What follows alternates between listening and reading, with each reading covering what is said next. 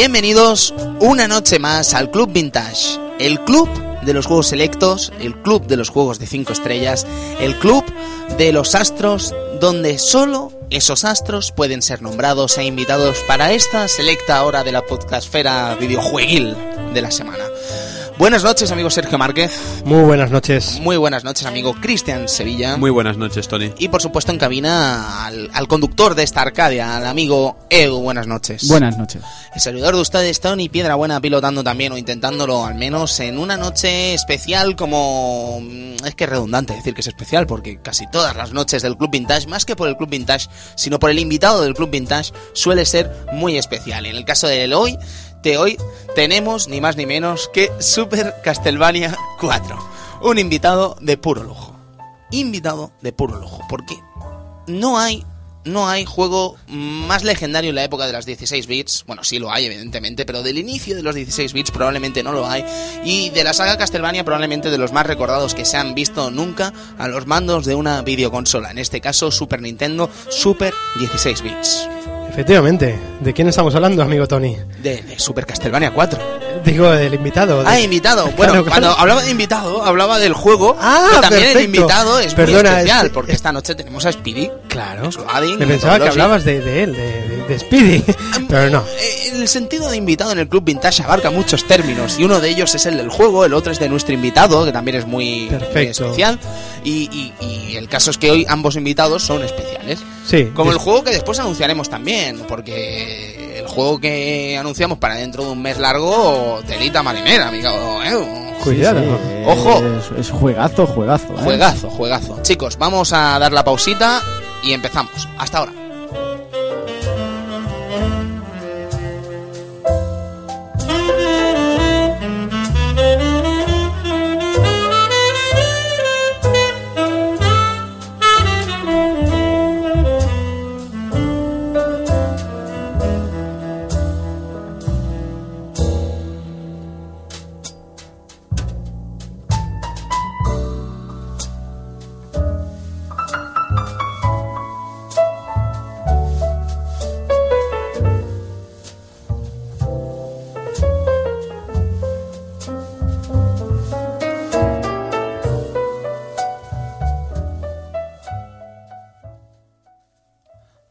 Bueno, chicos, flirteo audiovisual con el Club Vintage TV, amigo Cristian. Pues sí, eh, estreno, ¿no? Estreno, un piloto, de momento piloto. Eh, de momento. Hay muchos errores que se pueden sonsacar, hay muchas cosas que se pueden corregir, pero eso haremos o intentaremos para futuros intentos Vintagers TV. Pues sí, sí, la verdad que sí. Está ahí, está ahí el, el piloto y la verdad que la acogida de momento ha sido guapa, ¿no? La gente parece que le, que le esté gustando y tal, pero ¿qué es eso? Solamente es un piloto y que amigos el tema tiene que mejorar mucho y, y seguiremos ahí en, en, en- delante de la cámara haciendo un poco el, el gamberrete y hablando de lo que nos mola, ¿no? De videojuegos y analizando y tal, ¿no? Ujú. Amigo Edu, necesitamos un traje en condiciones. Necesitamos un traje eh, en condiciones, sí, sí, para hablar de los juegos eh, con, su revido- con su debido respeto. Porque mi jersey a rombos estaba bastante bien. Estaba bien. Estaba bien. Era, era vintage. Era vintage. Era vintage. ¿Tienes algo que decir de mi jersey a rombos? Pues te veo lanzado. Eh, eh, es un jersey vintage, no sé, cuando se llevaban lo- los jerseys a cuadros, no sé. Mira, es que un universitario se espera que vaya con cierta etiqueta. ¿Sabes? Sí. O sea, no sé, ves series antiguas de principios de los 90 y ves a gente con jerseys de cuadros Sí. o con chupas de cuero. Es Efectivamente. Sí, bueno, yo, yo llevaba una, una de los Goonies, o sea que tampoco hay gran problema. Y amigos oyentes, tendréis que ver hoy cómo va el amigo Piedra Buena. Uy, fantástico, llevo un chaleco Viene- precioso. viene precioso, o sea, viene... Más mira el estilo que la manga no tiene nada que ver con el cuello. Ya, ¿Sabes? Eh, Es la lástima que los amigos oyentes no, no lo Es que están tiene viendo. que venir de etiqueta para hablar un juego que se viste de etiqueta. Tú ¿sabes? dirás, tú Ah, dirás. ¿eh? Tú dirás, amigo Edu, tú dirás. Claro. Sucesos, año 1991. No sé si hará falta que digamos que es el Club Vintage TV. Podemos hacer un breve repaso antes de seguir con el programa, pero digamos que para los amigos que no lo sepáis, en YouTube tenéis el primer piloto, el primer programa del Club Vintage TV, una sección que hemos hecho de unos 15 minutos aproximadamente, donde lo que estáis escuchando lo veis en, en, en vídeo, ¿vale? Son juegos totalmente distintos, hacemos mini, mini análisis que no son tan largos como los que hacemos en el Club Vintage, de unos 7 minutos cada uno, de dos juegos distintos. En este caso hicimos el variable Geo e hicimos el Final Fight de Super Nintendo. El Final Fight de Super Nintendo que el amigo 06 dijo que, que, que- que quizás nos pasamos con él. Bueno, Ya, la semana que viene, Sí. él no lo sabe, pero está invitado. Sí. Para hablar de Gunstar Hero. Ah, Entonces, la semana que viene hablamos con él. Yo, Sí, de sí, verdad, todo lo que diga Zero Sith hay que escucharlo, porque Hombre, sabiduría. Sabiduría es un gran amigo, además. Además de eso, pues no seguro que algo nos hemos dejado o algo ha pasado. Yo me fío del amigo Zero Sith. Claro que sí. Sucesos año 1991. Entre lo bueno y lo malo navega esta noticia y es que sale a la venta la primera hobby consolas con Bart Simpson en portada. Efectivamente, entre lo bueno y lo malo, amigo Sí, Tony. sí, sí. Sí, ¿a qué Sí. te re- Bueno, explícate. Bueno, hobby consolas, pues dentro de lo que significó en los principios de los 90, pues sí que es verdad que ha degenerado quizás la, la prensa del videojuego en algo que, en, en mi opinión, no estoy muy de acuerdo. Quiero decir, en notas desorbitadas, en análisis quizás bastante simploides en muchos casos. Eh, no sé, no creo que esa sea la, la prensa referente que nos merecemos en, que nos merecemos en este país. No, la verdad que No sé quién se merece ser la prensa referente en este país, pero si me permitís la opinión como comprador de hobby consolas, desde luego creo que no es hobby consolas la que tiene que estar. Está claro, pero quieras que no, tenemos algo que agra- agradecerle, que fue la primera que, que nos abrió un poco el camino a, a este tema, ¿no? Y que Mm. mucha gente la ha tomado como referente. Además, Sí. además sus comienzos fueron bastante interesantes. Yo creo que no. ¿No? Yo creo que no. Pues nada. O sea, no, no, que cada uno tiene su opinión, ¿no? Pero quiero decir, yo ahora mismo, mm, ese- esa, esa creencia, opino yo, ¿eh, Cristian? Ah, No sí, sé si sí. estarás de acuerdo, pero esa creencia de que hobby consolas al principio estaba bien y después fue degenerando, mm, yo creo que deberíamos leerlas de nuevo. Bueno, Yo creo que sí. deberíamos leerlas de nuevo. Y las superjuegos, sobre todo, los primeros números son, amigos, para echarse a, a vomitar casi. ¿Vale? Pero- o sea, que sí, que le tenemos mucho cariño y tal, Sí. pero lees el número 2, el análisis de Mega Man 3 y dices, amigo, ojo, Sí, bueno, que es una prensa para niños. La verdad es que los, las primeras superjuegos no eran precisamente... No, no. Mm. Y hobby consolas, pues ya te digo, creo que tampoco. Pero no al nivel de superjuegos, las primeras superjuegos, pero... Igual que después despuntó con Extreme, ¿eh? que aquí hay que decirlo todo, que después Superjuegos se convirtió en un revistón que cuando estaba en su mejor momento, pues por desgracia se nos fue. Sí. Pero las cosas como son, creo, ¿eh? No sé, una opinión como cualquier otra. No, no hay tanto. No obstante, chicos, películas, el celuloide, amigo Sergio. El, el celuloide. El celuloide nos traía unas, unas peliculitas así un poco especiales, como por ejemplo Historia de Ricky, amigos. Ese año se estrenaba Historia de Ricky, basada en un manga llamado Ricky Ho. Y, y nada, era... ¿Qué me, qué me dices? ¿Qué me Ricky dices? Ho. Ricky Ese no era. Uf, es que la historia era un poco así, ¿no? Era eh, un, un pariente de Hitler y no sé qué historias. Que es muy por el estilo Kuto no Ken. Sí, exacto. Sí, sí. sí, sí, sí, van por ahí los tiros. Bueno, el caso es que la dirigía un tal Lam Gai Kai y, y salía una estrella por entonces del pop eh, chino, que se llama Xiu Wong Fan. Y bueno, y actrices así destacables era Yukari Oshima. Y bueno, la película pues era un- una orgía ahí de sangre y vísceras y artes marciales bastante, bastante divertida. Yo me acuerdo del último malo, ¿no? El último malo, amigo Que Cristian. se transformaba en un bicho gigante y el, el prota en cuestión lo tiraba Cuidado, a- cuidado, cuidado, cuidado, que yo quiero verla. que- Ah, que- vale, vale. si Cuidado, verla. no hagas un spoiler Bueno, aquí. es- es- Y además no he cenado. No, Vale, bueno, es- hay carne picada. Hay carne ñam, picada, ñam. Por el hambre. Fantástico. Pues el caso, el caso es esto, nada, destacar escena, una escena, por ejemplo, pues nada, que le pegan un tajo al amigo, al amigo Ricky y el tipo en el brazo y el tipo se saca los tendones y se los ata y continúa luchando como un campeón. ¿Qué pasa? Esto es lo que hay. Bueno, pues eso es lo que os Edu espera. alza el dedo. Supongo que lo ha hecho. Es un manga de la época. Sí. Eso es lo que había. Uno- Eso un- es- Una película de hombres. Okudo no Ken, Sí. Bizarre y Rikudo. Es, es lo que hay. Pues sí, sí, teníamos esta Ricky Ho. Después teníamos, amigos, Los Inmortales 2. A ver, Sergio, usted como experto en cine. Bueno, que sabe más que yo, infinitamente más que yo. Sí, Inmortales 2, ¿es buena o es mala?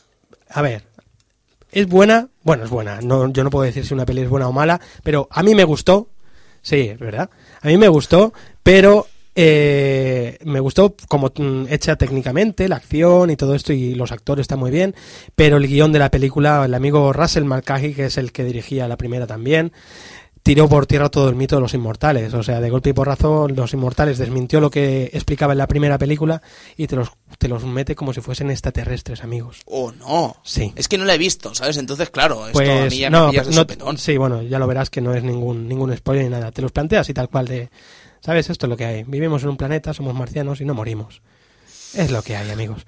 Bueno, el caso es que luego en la tercera el tío volvió a hacer lo mismo, pero desmintiendo lo que había hecho en la segunda. Decía, eh, que era broma, que, Que somos humanos. que somos humanos, que era bromita. Y, y ahí está. Pero bueno, Teníamos también ahí a, a Christopher Lambert y a, a Sean Connery también. Pero no estaba Queen, ¿no? Eh, no, en esta no. En esta- sí, por eso ya son puntos que pierde el tema. Sí. Pero bueno, can be only one, tío. Mhm. Who wants live to... No, who wants live forever, ¿no? To live forever. To live forever. Madre mía. Impresionante. O Princess of the Universe. Madre mía. Here we are. que me pongo aquí a cantar y me quedo... Rápido y se queda solo al amigo Ya Sergio. te digo. El silencio de los corderos, amigos. Mm. De Jonathan Demme con Jodie Foster y Anthony Hopkins. Ahí con, con unas ganas de comer gente que tenía el amigo Aníbal Lecter, ¿no? ¿O qué? ¿La visteis esta Hombre, o no? por Sí, sí, supuesto. sí. Y... Maravillosa. ¿eh? Sí, ¿no? Maravillosa. Está bien. Sí. Está, está divertida, ¿eh? Las, las siguientes partes también estuvieron chulas. Bueno, y después teníamos doble impacto. sí, tío. Doble impacto con, con un doble Jean-Claude Van Damme ahí. Sí. Ah, pensaba que era la del Dennis Rodman. No, no, es doble es Double team. Team. Ahí, Ah, es verdad. ahí, Perdón, miedo. perdón. Sí, sí, la otra está, sí, sí. Pues esta es de Sheldon Lettich, un, un director que es así, hace muchas cositas de acción y tal. Y nada, eran dos hermanos gemelos que se separan de pequeños y la mafia japonesa se cepilla a sus padres y, y ellos, pues, uno es un, un tipo de bien, un tío en un gimnasio marcando culete y tal, y el otro y el otro es un delincuente. Entonces se, se juntan y, y deciden cargarse a los asesinos de sus padres, ¿no? Me parece bien. A mí me gustó, me recordaba incluso a Double Dragon. Sí, es lo que iba a cosas decir, historia de ¿no? doble dragón. Uno Sí. bueno, uno malo, se vamos a juntar para matar a... Pues vamos, eh, Sí. Yo contra el barrio. Pe- Pero sin, sin guarrona. Sin Sin guarrón. Aquí no había guarrona, aquí si quería guarrona. Aquí era venganza. Sí. Sí, solo venganza. Aquí veías el culete de Van Damme, pero bueno. No es el concepto que tengo yo de guarrona. Bueno. En fin, eh, hablamos de la cosecha de 1991. Hablamos de un juego que ya ha pasado por el club de las cinco estrellas. Estamos hablando de Streets of Rage 1. Estamos hablando también de otro juego que pasará por el club de las cinco estrellas. Estamos hablando de Sonic the Hedgehog, que tengo unas ganas muy peculiares de hablar de él. Luego tenemos la aventura de Cecil, Final Fantasy IV. Increíble. Impresionante. La primera aparición eh, de Final Fantasy en los 16 bits y de qué manera. Sí. Yo creo además, no sé si los fans de Final Fantasy se me tirarán al cuello, pero creo que es el primer Final Fantasy IV con una historia tangible, con una historia que dices, ojo, Hombre, los Ojo. tres- mucho mejor que los tres primeros. mm, yo creo que no estoy diciendo ninguna tontería, pero no me lanzaría tampoco a lo loco a decirlo. No obstante, creo que es así. Final Fantasy IV es un juegazo, eh, aún se puede jugar. La versión de DS, creo, o a mí al menos, me gustó mucho, habiendo jugado además la versión de Super Nintendo y Game Boy Advance. La versión de Nintendo DS creo que es muy recomendable. Ahora mismo está a 10 euros, está tirada de precio. Y si podéis jugarlo de verdad, no dudéis en hacerlo porque es una historia muy interesante, preciosa en muchos casos y muy, muy recomendable. Mega Man 4, mmm, la bajada de la saga. La bajada de la saga. Aquí algo empezaba a fallar. Porque ya la música no era la del 1, ni la del 2, ni la del 3. El carisma de las pantallas tampoco lo era. Y los enemigos tampoco lo eran. Ah, algo empezaba a fallar en Mega Man 4. Algo empezaba a oler a podrido. los cuatro, ¿Qué le pasa a los cuatro? que excepto Super Castlevania 4, Joder, Metal 4, Street Fighter 4. Metal Slug 4. Bueno, estás jugando sucio. Estoy jugando muy sucio, ¿no? Estás jugando sucio. Estoy jugando muy sucio. Civilization, Sid Meier's. Sid Meier's, un clásico, una maravilla de la industria del videojuego. Sí, ¿verdad? La estrategia, no, no, es leyenda en la estrategia en PC, sin lugar a dudas. Es uno de los grandes títulos que han pasado por la industria del PC y las computadoras de la época de 1991. Y Sid Meier's, pues es un nombre a tener en cuenta. Es leyenda en el mundo del videojuego. Totalmente. Chicos, ¿cómo suena esto, amigo Ego? Música maestro, por favor.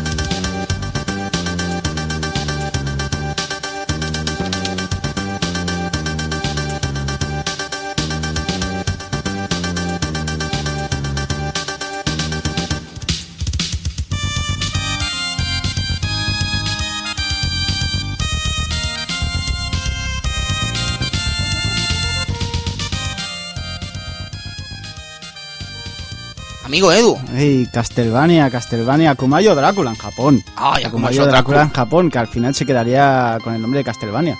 Castlevania, al final se ha quedado el se ha nombre de quedado con el, con nombre Castlevania, supongo, porque es una saga que en realidad se, donde más se, se escucha el nombre Castlevania en realidad es aquí, Sí. en Europa y en Estados Unidos. Por eso muchas veces cuando decimos que la saga Castlevania está muerta, en realidad no, no es así. De hecho, siempre se lleva muchos premios y una gran puntuación en los juegos de DS, por ejemplo. Sí, sí, sí. Lo En fácil, Japón- lo fácil es clasificar estos juegos Sí, y jugarlos. sí, sí que es verdad que en Japón nunca ha tenido... O sea, a partir de cierta época ha bajado mucho el, el- lo que sería el reconocimiento de esta saga. Pero saga muerta de momento no. Y de Tiene hecho, para rato y creo que Konami tiene- ha apostado fuerte por Tiene ella. para rato y es que, hombre, es que es una saga que lleva desde el 86. Sí. Son muchos juegos, es una saga muy longeva, por eso os quiero preguntar, eh, ¿os atrevéis a decir un juego favorito de la saga Castlevania, amigo Sergio? Me lo has puesto fácil. Ya, claro, es que... Yo el primero me lo has puesto facilísimo. El Symphony of the Night, amigos. Vale, otra parte del Symphony of the Night. Este es Super Castlevania 4. ¿Sí? Sí, me ha Fantástico. encantado. Me ha encantado. Amigo Cristian. No se escucha. Ya. Ahora, hola, buenas. Ahora, hola, buenas. Vengo de nuevo. Eh, el Symphony of the Night. Sí. ¿Y cuál sería más? También el, el Dawn of the Sorrow. Dawn of Sorrow. Muy bien. Posiblemente. Yo en mi caso, Edu, me quedo con Symphony y me quedo con Area of Sorrow. Mm. Adoro Area of Sorrow. Area of Sorrow. En muchos sentidos, la lástima, la lástima de Area of Sorrow, amigo Edu, es que sea de Game Boy Advance y no sea de una consola grande. Esa es la lástima, creo yo. Porque Sí, en una sí, consola sí. grande, esos diseños maravillosos, esos es- diseños sí, maravillosos, esa- esos diseños, esa música. esa música increíble, ese juegazo en sí, yo creo que podría haber sido mejor que Castlevania Symphony of the Nights incluso. Yo ahí lanzo el, el órdago, ¿no? Como bueno, habían Hombre, pasado te- muchos años. Había pasado ser- muchos años y, y tenía muchas muchas cosas que, Pero- eran muy interesantes. Claro, pero las carencias técnicas de Game Boy Advance quizás le impiden ser el juego que podría haber sido. Pero ha sido uno de, para mí es uno de los mejores juegos de Game Boy Advance, sin duda. Ujú, Y Eso sobre qué Castlevania me quedaría. ¿Qué te quedarías, amigo? Es difícil, es difícil porque hay que diferenciar entre Cas- Castlevania clásico y, y Castlevania laberíntico, o como queráis llamarlo. Me Me- niego a llamarlo Metroidvania. Me niego. ¡Uy! Para mí, son, ¡Ay, Golui! para mí son, son conceptos diferentes, a pesar del laberinti- de lo laberíntico que pueda ser. Eh, mm, de la saga clásica quizá me quedaría con este Super Castlevania 4, pero teniendo mucho respeto a, a Rondo of Blood, que seguramente esté ahí, ahí, al mismo nivel, e incluso el Castlevania Bloodlines de, de Mega Drive. ¿Es un juego gafapasta el Rondo Plot, amigo Edu? Sí, La gente decía que era la bomba sin haberlo jugado. Sí. Rondo Blood es un juego gazapastas. Es un juego Y gafapasta. al igual que, que Castlevania Bloodlines es un juego ignorado. Ignorado. Espera un momentito. ¿A ti te dolió que no saliera en el especial Loading, Sí, amigo Edu? Me dio, lo- me- ¿A ti te me dolió? mucho. ¿A ti te aunque dolió? después lo, lo, lo arreglaron, ¿no? ¿Quién lo arregló? Pues no, no sé. Speedy, lo arregló. Speedy, En, en el claro sí. en el siguiente número hicieron un artículo sobre pidiendo disculpas que se habían olvidado de, de este juegazo, porque en realidad es un juegazo de Sí, sí, sí, sí. Y de saga contemporánea, pues, hombre, Symphony of the Night está ahí, siempre va a estarlo, es una obra de arte, pero Area of Sorrow le sigue, le sigue muy cerca, e incluso Order of Ecclesia, el último también le sigue bastante de cerca. Fantástico.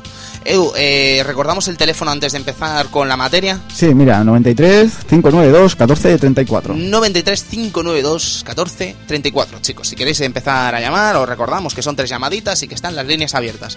Edu, Akuma Joe Drácula. Akumayo Drácula es el nacimiento de la, de la saga Castlevania para, para los 8 bits de Nintendo, para la NES.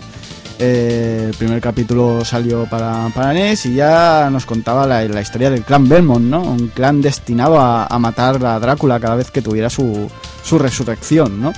Y en esta primera entrega pues nos encontramos a Simon Belmont. ¿vale? Es el personaje que quizá repetirá más veces la, la historia y, y eso nos plantea el- la historia de, de Simon Belmont a, a destruir a este a este señor de las noches, ¿no? Llamado llamado Drácula. Señor de las tinieblas, Señor de las eh, el empalador, es que tiene tantos nombres Va, ya que... Sí, sí. Pero como lo ha llamado Edu, me ha encantado, tío. El señor de De las las noches, noches. tío. Es impresionante. Maravilloso. Señor ¿Qué? de las noches. Maravilloso. Es buenísimo. ¿Qué pasa? Nada. Tiene, nombre de, fi- de fiestero, ¿no? Es- De cubadero. Señor, señor de la noche, El señor tío. de la noche. Drácula. Drácula. Dorácula. Drácula. Sí. Aparte, de, evidentemente, de, de sus secuaces que están en el castillo, ¿no? Y bueno, el primer Castlevania ya nos sentaba un poco las bases de lo que serían lo- los Castlevanias posteriores. La, la arma principal, es decir, el látigo llamado Vampire Killer, también nos encontramos con algunas subarmas, como el agua bendita.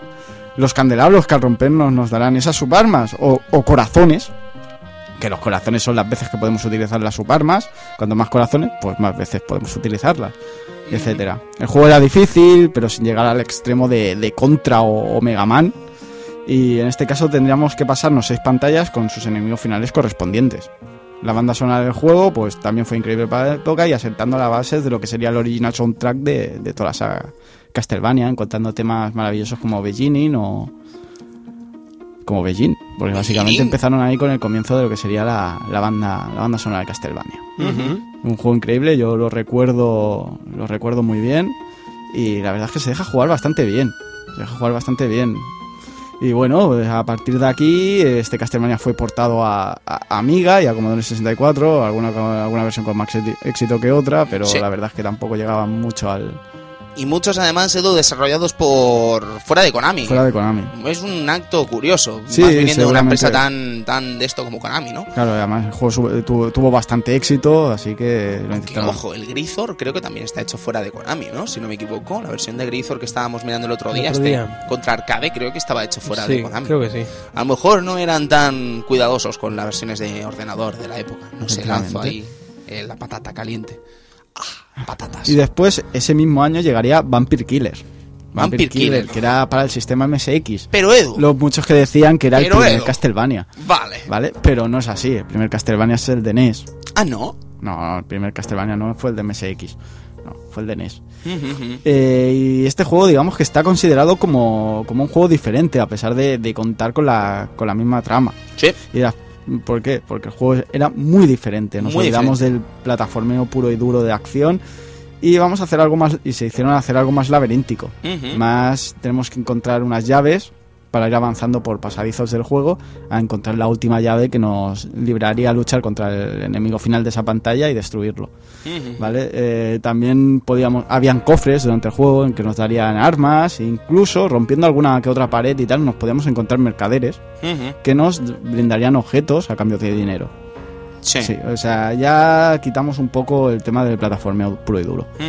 Oye, Edu, te iba a preguntar, eh, además hay una particularidad gráfica de este título que, que, que- que enturbia un poco el sistema del juego, ¿no? Sí, es la el- falta de scroll. scroll. Ojo, que no hay scroll. No hay scroll, hay parones. Hay directamente. parones, clac, Abres clac. una puerta y apareces en otra habitación Qué directamente. cosa tan curiosa. Sí, sí. A pesar de ello es muy jugable este título. Efectivamente, lo que pasa es eso, quizá perdía un poco la esencia de- del primer Castlevania, aunque después, en, en el siguiente Castlevania, en el Castlevania 2 de Nintendo, en el Simon Quest, Simon Quest. vuelve un poco al, al sistema de MSX, no, no, no vuelve al plataforma puro y duro, y esta vez es una mezcla entre un poco de RPG, aunque la historia aquí sí que avanza, y nos vamos siete años después de, de la batalla de Simon Belmont contra, contra Drácula. ¿Qué, qué pasa aquí, Edu, con esta batalla? Porque Pues, parece evidente- que el Simon se encuentra mal. Sí, Simon queda herido de gravedad y aparte le cae una maldición. Anda. ¿Vale? Y para librarse de esa maldición necesita recoger cinco, cinco partes del cuerpo de Drácula.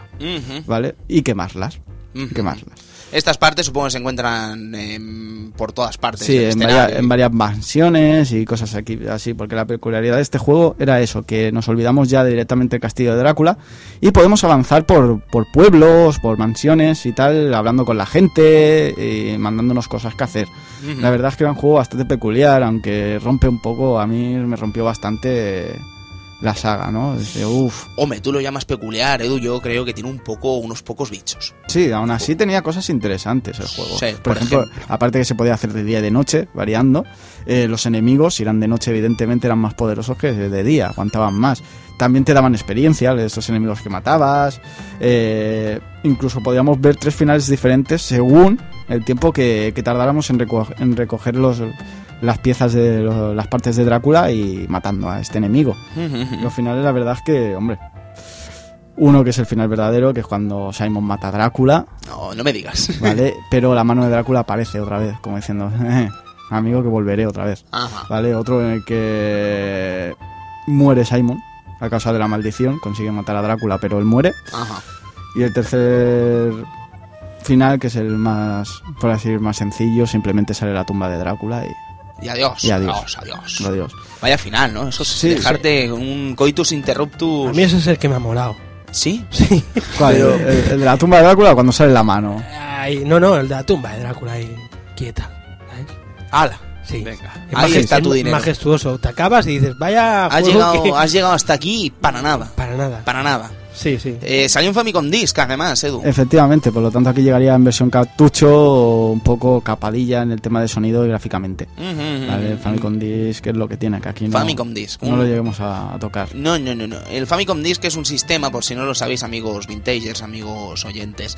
Es un sistema de que salió para la Nintendo en Japón, pues que digamos que era un cartucho que se permitía el lujo de almacenar otras cosas que no disponían los cartuchos normales. Era un disquito, ¿vale? Que lo ponías y tenía más potencia y permitía más juego a la Nintendo Entertainment System. Por ejemplo, Castlevania 3, que hablaremos ahora de él, se vio realmente mermado. Sí, la verdad es que gráficamente el Castlevania 3 y sonoramente sobre todo sufría bastante en Nintendo. Bueno, este Castlevania 2 tampoco sufría tanto, pero la verdad es que el juego, aparte de esos aspectos que podía ser lo de los tres finales y el modo aventura o, o lo de visitar pueblos para ir curándonos energía y tal, como si en un RPG se tratase, la verdad es que yo creo que no le sentó muy bien. A pesar de que el sistema de exploración volvió más tarde en Symphony y tal, no dice mucha gente que podría ser que, que Castlevania 2 fuera el principal el principal artífice de, de Symphony of the Night, no es así. Mm, bueno, La verdad es que por el tema de que puedas visitar pueblos, ya. ¿Tú crees que se están agarrando ahí un clavo ardiendo, no? efectivamente. Vale, está la versión de los Metroid fans que dicen que el Symphony no hizo nada, no, no apoyó nada. Y está la versión de los Castlevaniacos que dicen que eso ya lo hizo. Sí, sí. No, no, yo creo que no, porque es que que tenga exploración no... Claro, yo No creo que quizás mm, es más cercano esa opción junto al juego de MSX que al Simon Quest. Efectivamente. Creo, ¿eh? No sé. Efectivamente. Una opinión Sí, sí. como cualquier otra. Edu, no obstante, eh, ahora viene el que me gusta. Ahora llega el, el subidón de la saga cuando en 1988 Konami saca ese maravilloso Haunted Castle. Haunted Castle. Este ¿Qué es Haunted Castle? Amigo Edu, es probablemente uno de los arcades más difíciles a los que nos hemos enfrentado. Es uno de los arcades más difíciles. Haunted Castle fue el, el primer Castlevania en salir en, en arcade. Eh, y la verdad es que impactaba bastante, ¿no? Porque ver un Castlevania con, con esos gráficos y esa música que te daba, que te ofrecía una placa recreativa, no te la ofrecía Nintendo. No. Y la verdad es que impactaba bastante. Pero lo que más impactaba era la dificultad de este juego. No, mentira. Lo que más impactaba era ver a Simon subir escaleras. También. La animación de subir escaleras estaba por encima de cualquier otra animación de todo el juego. Efectivamente. Es una cosa, una cosa realmente escalofriante. No, hablando en serio, la, dificultad. del juego. Ríete, Eh, extremadamente difícil. Ríete del primer nivel, el murciélago. Viene un murciélago y piensas, bueno, ¿qué me va a hacer un murciélago? Adiós. Me quitará una raya de vida. Pues no, te quita, te quita media. Eso es un murciélago como tiene que, como tienen que ser ¿Habéis los visto este juego? Sí. No era un murciélago con rabia, era rabia con un murciélago. ¿Vale? O sea, Sí, era era impresionante. una cosa impresionante. Pero luego sí. están los ladrillos. Los ladrillos, el Claro. primer muro que se va des- desvaneciendo y te va tirando ladrillos y que tienes que esquivar. Tienes que aprenderte La metodología. la de- metodología del, sí, del ladrillo, claro. Claro. eh, Y aquí viene la dificultad. Tienes que aprenderte esto, pero solo tienes tres créditos. Sí, el problema, el problema de este juego además es que tú le quieres echar dinero para continuar. Claro. No te deja la No te deja. No si tú has gastado el dinero, ya te dice, no, no, que no quiero más dinero, que te jodan. No, que no quiero ser rico, que te jodan. Que no que has muerto. Que has Que no tienes nivel. Empie- Que- vete a jugar de nuevo. Que no eres un caballero, que no eres un caballero. Haunted Castle, chicos, o sea, de verdad, iros al YouTube y miradlo, porque es, es impresionante. O sea, después veréis los eh, playthroughs y diréis, hombre, Tony, no es tan complicado. Claro, no, juega- no, no. juégalo tú. Juégalo, guapo, Juégalo juégalo. tú. Que Eh, tiene tela. Edu, ah, más cosas de este Sí, Haunted Castle. había dos versiones. La versión M y la versión N. Ajá. que era la versión era, era mucho más fácil. No es que fuera mucho más fácil. A ver, el juego era difícil igual. Pero digamos que los enemigos quitaban menos vida. menos vale. vida, pero no es un consuelo esa menos vida No, que quitan. Quitamos de- sigue siendo un verdadero infierno. Pasa de quitarte media vida a un murciélago a quitarte un cuarto. Ah, es verdad, Vale, perdona, Edu. cuidado. Cuatro, cuatro golpes de murciélago te matan. Vaya. Y en el otro te matan dos golpes. Sí, pero luego es que tenían cosas, por ejemplo, lo de los ladrillos es el, el Giant, el Yellow Giant del Mega Man 1. Es una broma comparado con los ladrillos del Mega Man 1 Sí, de sí. este Haunted Castle. Una broma. Y es lo que digo, es la primera pantalla, que nos quedarían seis, creo que quedan cinco más. ¿eh? Eh, si hay algo que me encanta de este título es la batalla contra Frankenstein. Un Frankenstein de tamaño Gigante, gigantesco. gigantesco. gigantesco. La verdad es que es bastante impresionante, es lo que decía. O sea, te vienes de jugar a los juegos de NES y claro, te encuentras este Castlevania en una recreativa y madre mía. O sea, un Simon súper bien animado, muy bien definido. Es una música excelente. Una anacronía, además, en la intro, porque la intro empieza con Sí, Simon te, te- casándose. te rompe un poco el mito, ¿no? Porque claro, ¿desde cuándo Simon se estaba casando? Claro. y, y Drácula secuestra a su mujer. Claro, pero tú quédate con las ropas de la mujer. Eso no es una boda del siglo XVI, creo que era, Sí, el sí. primer Castlevania, siglo XVI o XVII, Por ahí, por ahí no, no me acuerdo. El caso es que eso no es eh, eso no es una boda del siglo XVI precisamente, ¿eh, amigo Simón. O sea que a ver si te controlas los datos históricos. A ver si no vamos a Konami con los datos históricos, madre mía. Sí, sí, sí, sí. Sí, sí, pues- No, pero impresionante, la intro es impresionante, la canción, esa canción de boda nupcial con... el siguiente temazo impresionante. Se, se escucha pocas veces ese tema. De hecho, la última vez que se ha llegado a escuchar y, y versión ha sido en Portrait of Ruin, Ujú, con esa Michiru Yamane y ese Yuzo Koshiro, sí. estando juntos. Mm, Yuzo Koshiro y Michiru Yamane mm, es una combinación que debería estar prohibida por la ley. Ahí salieron los remixes que salieron bastante interesantes. Sí, sí, sí, sí. Me hizo mucha gracia que optaran por esta canción, amigo Edu, es un temazo. Sí, o sea, me gusta el tema que vuelvan a recuperar temas de, de juegos que tampoco sean tan conocidos. Por ejemplo, de hecho, ya sé que Portrait of Ruin es una segunda parte de, de Castlevania Bloodlines de Mega Drive, se podría decir. Pero utilizaban muchos temas de esa, de esa banda sonora y es bastante interesante, la verdad. Sí, sí, ¿eh? sí. O sea, muy, muy, muy bien, muy bien por parte de, de Konami en esos detallitos. Fantástico. Que siempre los ha tenido, en realidad. Es puro amor al fan del Castlevania, Eh, amigo sí, sí. Es puro amor. Efectivamente. Y Portrait of Ruins tiene detalles de puro amor al fan O, de o- o Castlevania. incluso en, en este Castlevania, ¿no? Que salió para Wii, este Castlevania Adventures Rebirth. Ah, que oh, era, oh, oh, que era oh. el Castlevania que vamos, que vamos a hablar ahora, ¿no? Un remake del Castlevania de Game Boy. Lo amo con todas mis ¿vale? fuerzas. Remake este juego. porque tampoco tiene... Se podría haber llamado de otra forma porque en realidad no tiene mucha, Nada. mucha correlación. Eh, pero está muy bien, Está ¿eh? muy bien y la banda sonora, eh, encontramos temas de Mega Drive, temas de, de Game Boy, tanto de Castlevania 1 como de Castlevania 2. Bastante impresionante. Y Amo bueno, con pues, todas mis fuerzas. Llegamos a, a 1989 y nos encontramos con la Game Boy dispuesta a traernos un Castlevania para una consola portátil. Y así fue, Castlevania Adventures hizo aparición. Madre mía. En esta ocasión ya no tenemos como protagonista a Simon Belmont, Tenemos Ya. a Christopher. Belmont. tenemos a Christopher Belmont. O Ralph Belmont, ¿no? Aquí no, Ralph Belmont no, era Ralph el Belmont Castlevania era, 3. Era Castlevania 3, que, aquí- que se cambió el nombre a Trevor, Buah, ya. ¿vale? Y bueno, aquí llevamos a, a Christopher en, en su periplo para destruir a Drácula, evidentemente. Eh, amigo Edu, perdona, ¿no se cambió el nombre en Japón o al revés? Quiero decir, Ralph era, era en Japón. el Tre- Trevor, ¿no? Trevor era Pero en el caso de, Chris, de Christopher Belmont, ¿tuvo No, el mismo aquí, nombre? eh, aquí había una... Toma patata. Sí, te, te voy a contestar. Eh, Creo que, que fue así. En, una, en un vídeo, en un VHS en Nintendo, Sí. cuando se hablaba de Castlevania 2, que se llama Belmont Revenge, Sí. decían Simon Belmont. Ah, Y no es así, es, es Christopher Belmont. Christopher Belmont. Claro. Christopher Belmont. Pu- pu- ¿Puedes decir Christopher de nuevo? Christopher Belmont. Christopher. Oh, no, no, no he pillado la, la broma. Bueno, sí, el, el, el hombre este, que eran tres. Eh, Carlos, Carlos Jesús. Ah, ah, Bueno, ojo, es- es- ojo, me- te has me- ido lejos. me, al me- ataque. me llevo Vintage, riendo desde hace vintage. cinco minutos. Está bien que lo sueltes. Pues sí, Sí, sí, creo que porque- fue en, en una Nintendo, en un VHS de Nintendo que decían esto mismo. Dice, volvemos a llevar a Simon Belmont. No es así, llevamos a Christopher Belmont en este caso. Edu es un juego maravilloso, difícil como el solo, no como Sí, Haunted verdad es Castle, que- pero muy difícil. La verdad es que este juego está, estaba bastante bien, a pesar de que gráficamente pues no, era gran cosa, la profundidad los escenarios no tenían, el colorido era un poco triste, la verdad, pero musicalmente el juego estaba a la altura, muy a la altura, y en jugabilidad pues lo que decimos, una dificultad muy elevada, y eso que eran solo cuatro niveles. Pero ¿Y solo qué niveles? Pero claro, solo teníamos tres continuos para completarlos. ¿Cuatro o cinco niveles? Cuatro, cuatro.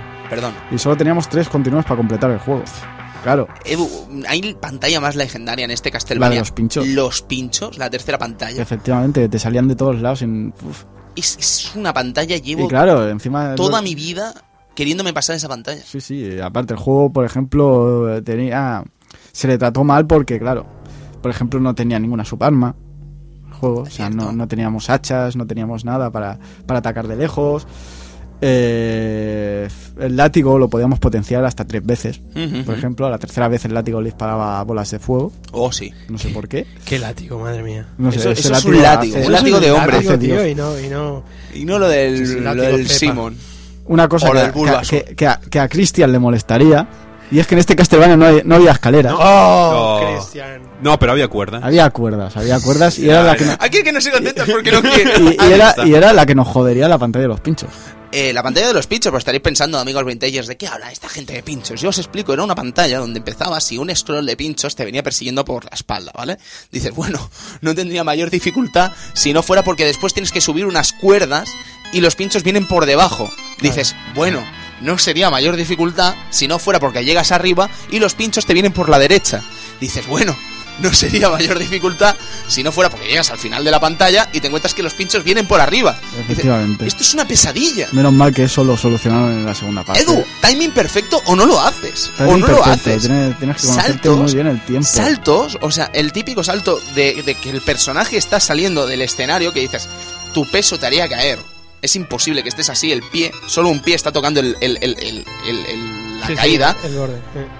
Si no lo haces así, no pasas. Lo del Tomb. Raider es una broma. Es, es broma. Es Tom- una broma. el Tomb Raider, cuando hablen de las cuerdas. Si la gente decía, no, es que el Tomb Raider tenía saltos justos. No, no, no, No he no. jugado Castlevania Pentium. Castlevania Pentium. Aunque en, en realidad este juego fue maltratado bastante con la, por, la, por, la, por la prensa, ¿eh?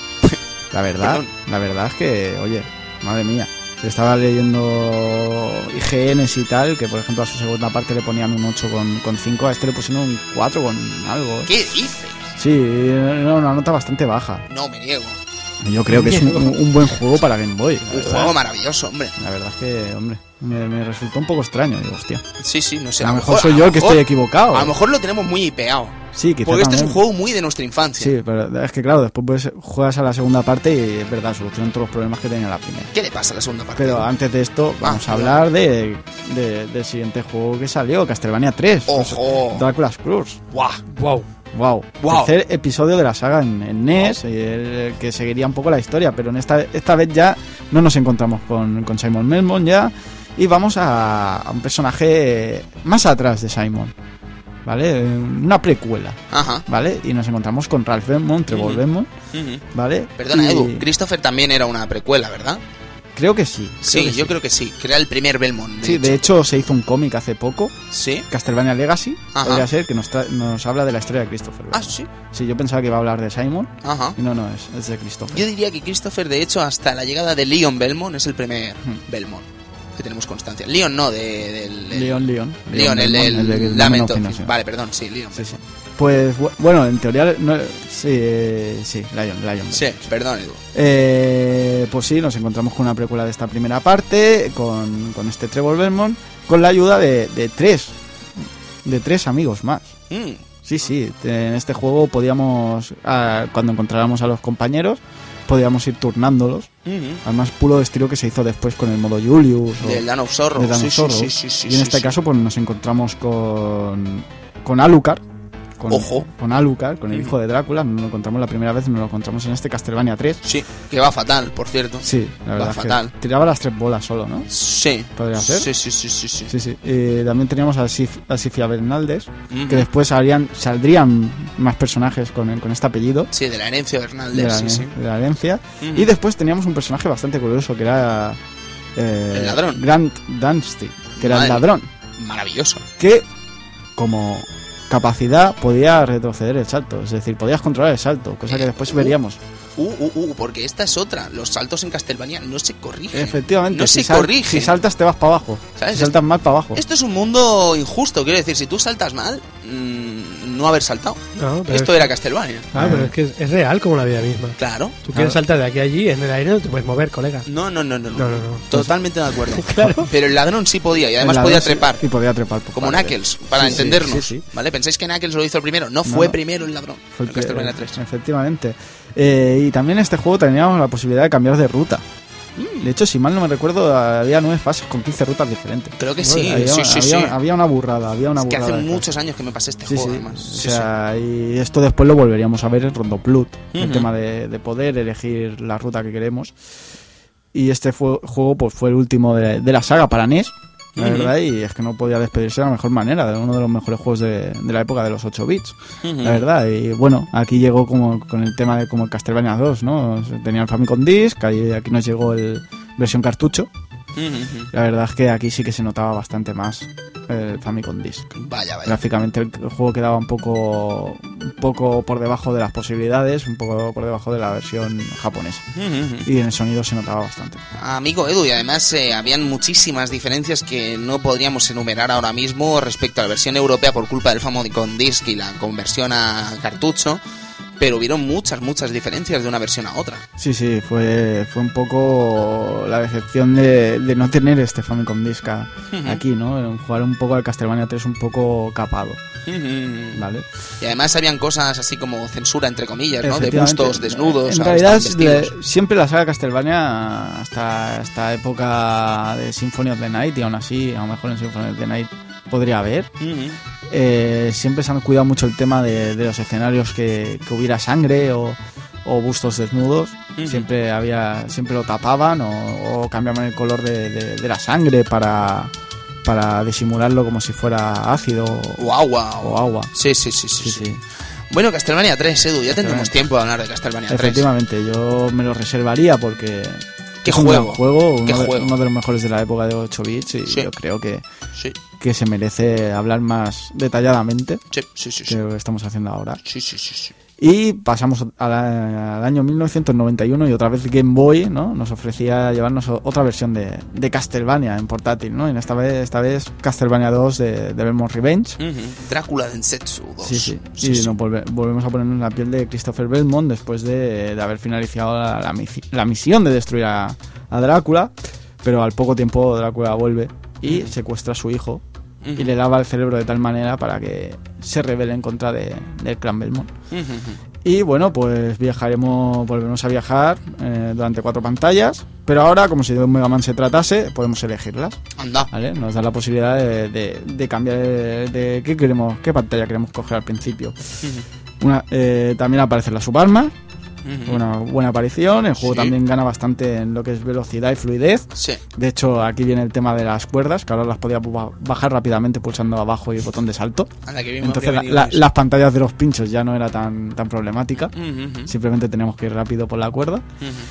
Y bueno, y, mu- y musicalmente pues mejora un poco el- la calidad de sonido, aunque las piezas pues míticas, emblemáticas de Game Boy no eran malas. Y estas pues la, la superan calidad de sonido, la verdad. Y, y también la, la dificultad fue más, estaba más regulada. La verdad era bastante más sencillo pasarse este Castlevania 2 de Belmont Revenge que, que gran Castlevania 1, Castlevania Adventures, la verdad. Y- Pero también y- era mucho mejor juego. ¿Eh? Que era mucho mejor Era juego. mucho mejor juego y claro, mucho mejor que, que después la tercera parte que, que salió, ¿no? Para Game Boy mucho más adelante. Ujú. De hecho, si no me, me equivoco, tiene que ser un poco más adelante Castlevania Symphony of the Night. Ujú. Podría ser en 1996. Poco casi, casi. después, ¿eh? De Symphony of the. Nights. Sí, sí, Ya sí. estaba Game Boy Color, de hecho. Sí, con Ami Nagoya, Edu. Con Ami Nagoya. Con Ami Nagoya me toca la polla, tío. Sí, sí, se encargó de, de, de- de hacer ports como Castlevania Symphony of the Night para, para Sega Saturn, ¿no? Que Sí, un poco- muchas cosas, muchas cosas un hizo poco con Ami deplorable, Nagoya y pocas hizo bien. Y, y este Castlevania 3, que de hecho lo sacaron de la línea cronológica de la saga porque no, no se aguantaba por ninguna parte esto de, de un hijo entre un posible hijo entre, entre No, Sonia Belmont, que era la protagonista, y Alucard. Feo. Mal, feo, Feo. Muy horrible. feo, muy feo. muy bueno, y. Garashi pilló y erradicó eso, ¿no? Efectivamente, Garashi es el que se encargó de la saga, entró En en, Rondo. Rondo Blood, se encargó un poquillo de la saga y hizo una línea cronológica más o menos que, que estuviera un poco aceptable, aunque para ello se tenía que cargar varios juegos. Y uno que se cargó pues, fue este, este Castlevania 3, ¿no? De, este Castlevania Legends. de- Que no, no estaba bien este juego. Que tú no podías ser que una no. cazavampiros e ir con tacones por Transilvania. Eso no está bien. No, Eso, eso no está bien. No, no es serio. la Vale. verdad que... uf. Yo entiendo que quieres venir a sacar dinero, que el Symphony está triunfando y dice la Game Boy es muy fácil de programar, quiero sacar dinero, pero no está bien. No está bien. No, la verdad que no. Y bueno, en ese mismo año 1991 es cuando ven- toca hablar del juego de, que vamos a hablar ahora, Super Castlevania 4. Oh my god. Oh my god, oh my god. Podríamos hablar de otros Castlevania, podríamos mm, alargarnos aquí a hablar de, de los Castlevanias clásicos. Sí. Porque en realidad quedan 4 o 5, pero es que esos 4 o 5 son, son verdaderos titulazos que Sí. no se merece hablar solo 4 o 5 líneas, la verdad. Y de hecho, lo que digo, recomiendo mucho Rondo Blood, que lo puedes encontrar en PSP ahora mismo. Muy barato, Muy, ba- además. muy barato además y encima con una versión increíble que, que te viene un Symphony of the Night en él también Sí. y, su versión clásica. La verdad, eh, Castlevania New Generation de, de Mega Drive ya costará un poco más de, de conseguir. La verdad no entiendo por qué no se ha aportado para, para ningún sitio. Mm, Increíble juego y, y después tenemos Drago- el Chronicles, mm, mm. ¿vale? El primer Chronicles de, de PS1 que Castlevania X68000. de X68000 también un juegazo la verdad si podéis conseguir por algún lado algún algún Castlevania Chronicles de PS1 probarlo Claro. porque si os gusta Super Castlevania 4 os aconsejo que también juguéis a este Sí, sí, sí, el X68000 es una obra maestra realmente. ¿Qué es lo que pasa, amigo Edu? Que tenemos el Akumayo Drácula 1, tenemos el Vampire Killer, tenemos Haunted Castle, tenemos el Super Castlevania 4 que vamos a hablar hoy y tenemos por último este X68000 que todos cuentan la misma historia de Simon Belmont en el castillo de Drácula en Castlevania, evidentemente por primera vez. Es una cosa, una anécdota curiosa, si me permites la, la, la objeción. sí sí yo la verdad es que tampoco entiendo la, fijación ¿no? de hacer un, un remake de un remake de un remake Sí, sí, sí. no sé eh, quizá era la manera de, de portarlo a otra consola pero haciéndolo de, de manera diferente Sí, sí, sí. Porque la verdad es que tienen bastante diferencias de, uno- de Muchas, una a otra. muchas. El problema es que son muy diferentes. Bueno, problema ninguno, ¿no? Pero No, quiere no, decir mejor, o sea, que a pesar la de- misma aventura pero cambiando que. cosas. Claro. Pero que a pesar de basarse en lo mismo, digamos, pues en- luego a la hora de la verdad no tienen nada que ver el uno con, con el No, otro. no, no, para ¿sabes? nada. Y incluso normalmente cada uno que salía después del otro era mejor que el siguiente y eso está muy bien. Así que, chicos, escuchad esta banda sonora y ahora mismito volvemos.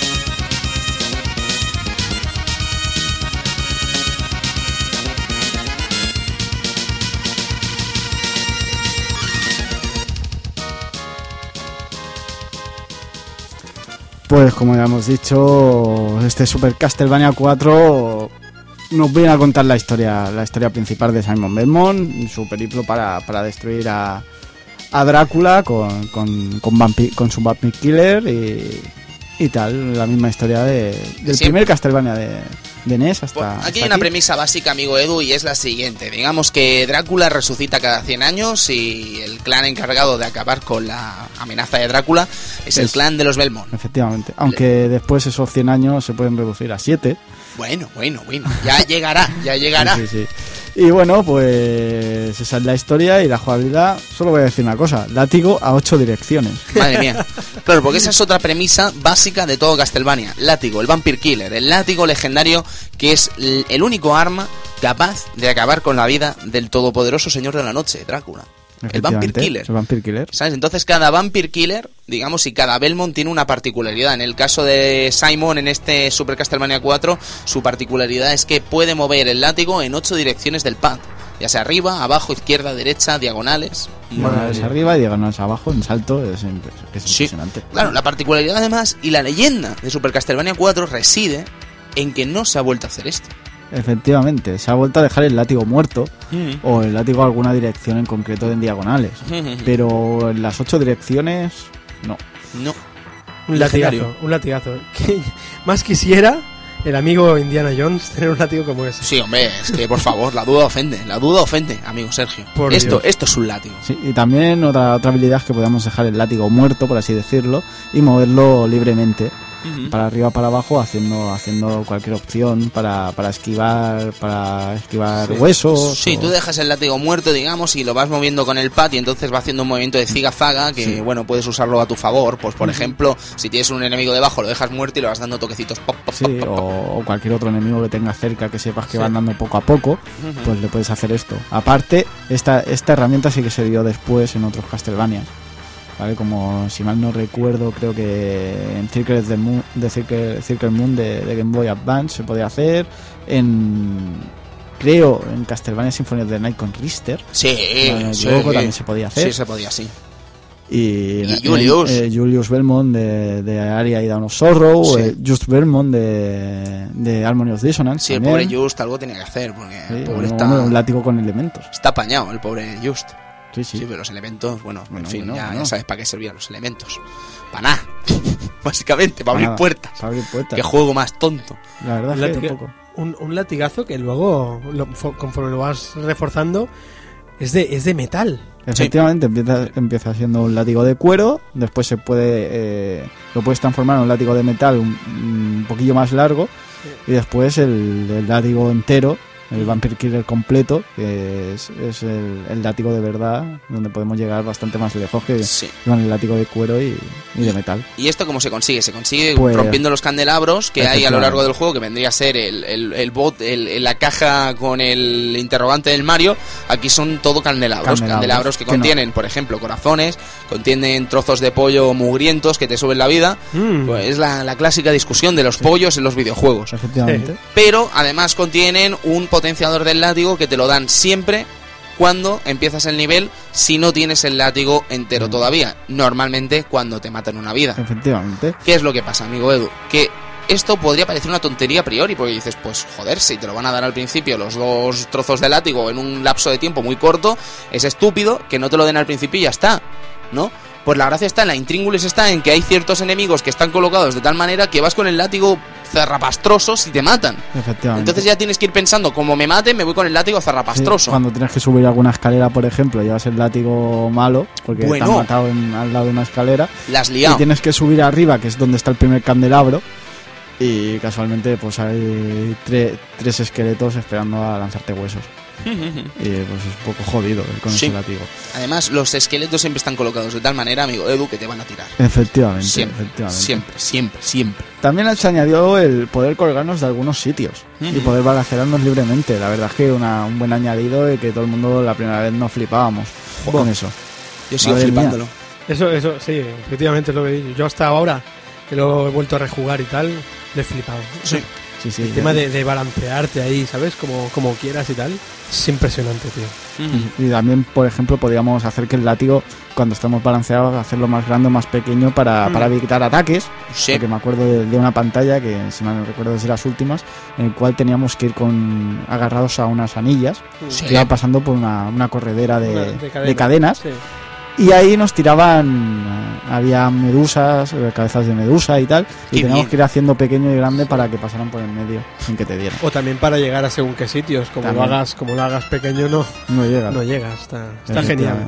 El juego con el látigo en este juego es, es soberbio. Y Sí, luego sí. es otra cosa que se dejaron ahí en la palestra, que casi casi no hemos vuelto a ver. Pues no, de hecho. De hecho, me atrevería a decir que no se ha vuelto a ver. Sí, se vuelve a ver, se vuelve a ver en Castlevania de Bloodlines de Mega Drive. Ah, Podíamos, no había sitios concretos en el que podíamos colgarnos, pero en, en escaleras o en Mm. alguna cosa el, el amigo John Morris podía, podía, podía colgarse. qué bueno el amigo John. Y luego también en el último Castlevania, el, el- el último, vamos, el Lord of Shadows, Lord of también Shadows, hay evidentemente, ciertos le- elementos, le pero no tienen ese amor, no tienen ese amor. Le metieron como guiño, digamos. Claro. John Morris, vaya nombre, ¿no? John, John Morris. Suena clan- poco Belmont, ¿eh? Sí, Sí, porque sí. era del clan de los Quincy Morris. Anda. esto- Eh, Quincy Morris. Quincy Morris, tío. que estos sí que eran de la novela de Bram Stoker. Anda. Ah. Fue, se dice que fue uno de los primeros en, en matar a Drácula, aunque eso lo cuenta Castlevania, pero en realidad no, no llegó a matarlo a Drácula. Y sí, ahí en Castlevania Bloodline sí que metieron tema más con Bram Stoker que Mm, y en para, para sí, sí. John Morris no fumaba, ¿no? John Morris. No, Vale, Que creo que no. Que después veríamos su hijo en, en Portrait of Ruin, Jonathan Morris. Ah, es verdad, es verdad, es verdad. Te iba a hacer spoiler, no, no lo es. No, no sé, no sé. No lo es, no lo es.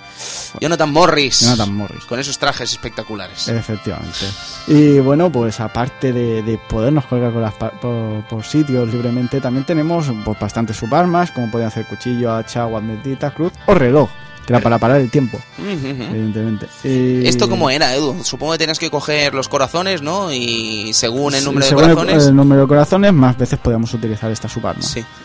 Y también, por ejemplo, hay que decir que este Castlevania, yo de, de esta época quizá es uno de los más largos, con- junto con Drácula, con Castlevania 3. Ujú, Eran nueve niveles, más eh, nivel A y nivel B, que digamos que era la, la planta superior al, al castillo antes de luchar contra, contra Drácula, Sí. que es donde está escondida la el Clock Tower, la típica el típico escenario Clock Tower, y es donde lucharemos con la muerte también sí. y con, con varios enemigos más. Eh, enemigos, Edu, que me ha sorprendido ver que son Slogra y Gaibon. Diréis, Efectivamente. ¿quiénes son estos? Pues estos, los que hayan jugado a, a Symphony of the Night, son los primeros enemigos que nos encontramos con, con Alucard. Claro. ¿Vale? Y claro, mm, es sorprendente que Alucard, con Alucard te los cargaras así rápidamente, pero con Simon te cueste horrores. Sí. Aquí queda un poco reflejado el nivel que tiene Alucard en la saga con el nivel que tiene, que tiene Simon. Sí, yo creo que ahí está la gracia. Bueno, yo como curiosidad, en la versión del live del... En la de 360 del, del Symphony of the Night, Ujú. te dan un logro si matas a Slogra y a... ¿Cuál era el otro? Y a Gaibon. Gaibon. Y a Gaibon. No Sí. sé, es curiosidad. A mí la curiosidad que me representa es lo que dice Edu, ¿no? Quiero decir que esto también, pero quiero decir, la, que- la curiosidad que me representa es ver que Alucard, en nivel nada, que es una mierda pinchado de un palo, eh, digamos que eh, se, se pule aquí a los dos colegas, vamos, como le da la gana. Es que no supone ningún tipo de esfuerzo. Hombre, Pero con Simon realmente lo estás sudando, estás sudando la gota gorda. Es ¿Sabes? que- Es una representación muy fideligna de lo que es Alucard en la saga Symphony of the Night. sí. Mm, Una apreciación, ¿eh? Una... No, no, es que Alucard es el amo. Sí, O sea, no, no, no cabe duda, es- es no cabe duda. tiene. Bueno, y, y no es humano, ¿no? Alucard. Mm, No, no, no, no, es un vampiro, es un vampiro. Por supuesto, el hijo de Drácula. A mí me costaría cargarme a Gaibon. Un poco, pero bueno. Mm, Ya, es ponerse, Sergio, yo que sé, con el Es vampiro. ponerse, es ponerse. un Todo es ponerse un rato. Luego, a ver, los enemigos pues no son muy difíciles de vencer, amigo Edu. No, la verdad es que es encontrarle el, eh, el patrón de ataque y, Y ya está. y seguir para adelante. A veces funciona el rollo, esto es algo que a mí quizás no me gusta demasiado, pero a veces funciona el rollo machaca de Sí, coger el darte- y... da- eh, dejarte dar un golpe mientras estás en modo de vulnerabilidad. Eso no está bien. No está bien. Eso no está bien. Culpa al juego y no al jugador. Mm, ya, pero quiero decir que podría haber sido más difícil. Efectivamente, podría haber sido mucho más difícil. Vale, Después encontramos cosas como en Rondo Blood, que no había tiempo de, de vulnerabilidad. Oh, eso y es maravilloso. quejábamos de eso. Eh, eh, no tiene invulnerabilidad. Lo típico de que te pegan y tienes invulnerabilidad durante X segundos, digamos que en, en Round of Blood pensaron que estaría bien que no tuviera invulnerabilidad, que estaría bien que si te pegan cinco golpes seguidos, haberte apartado.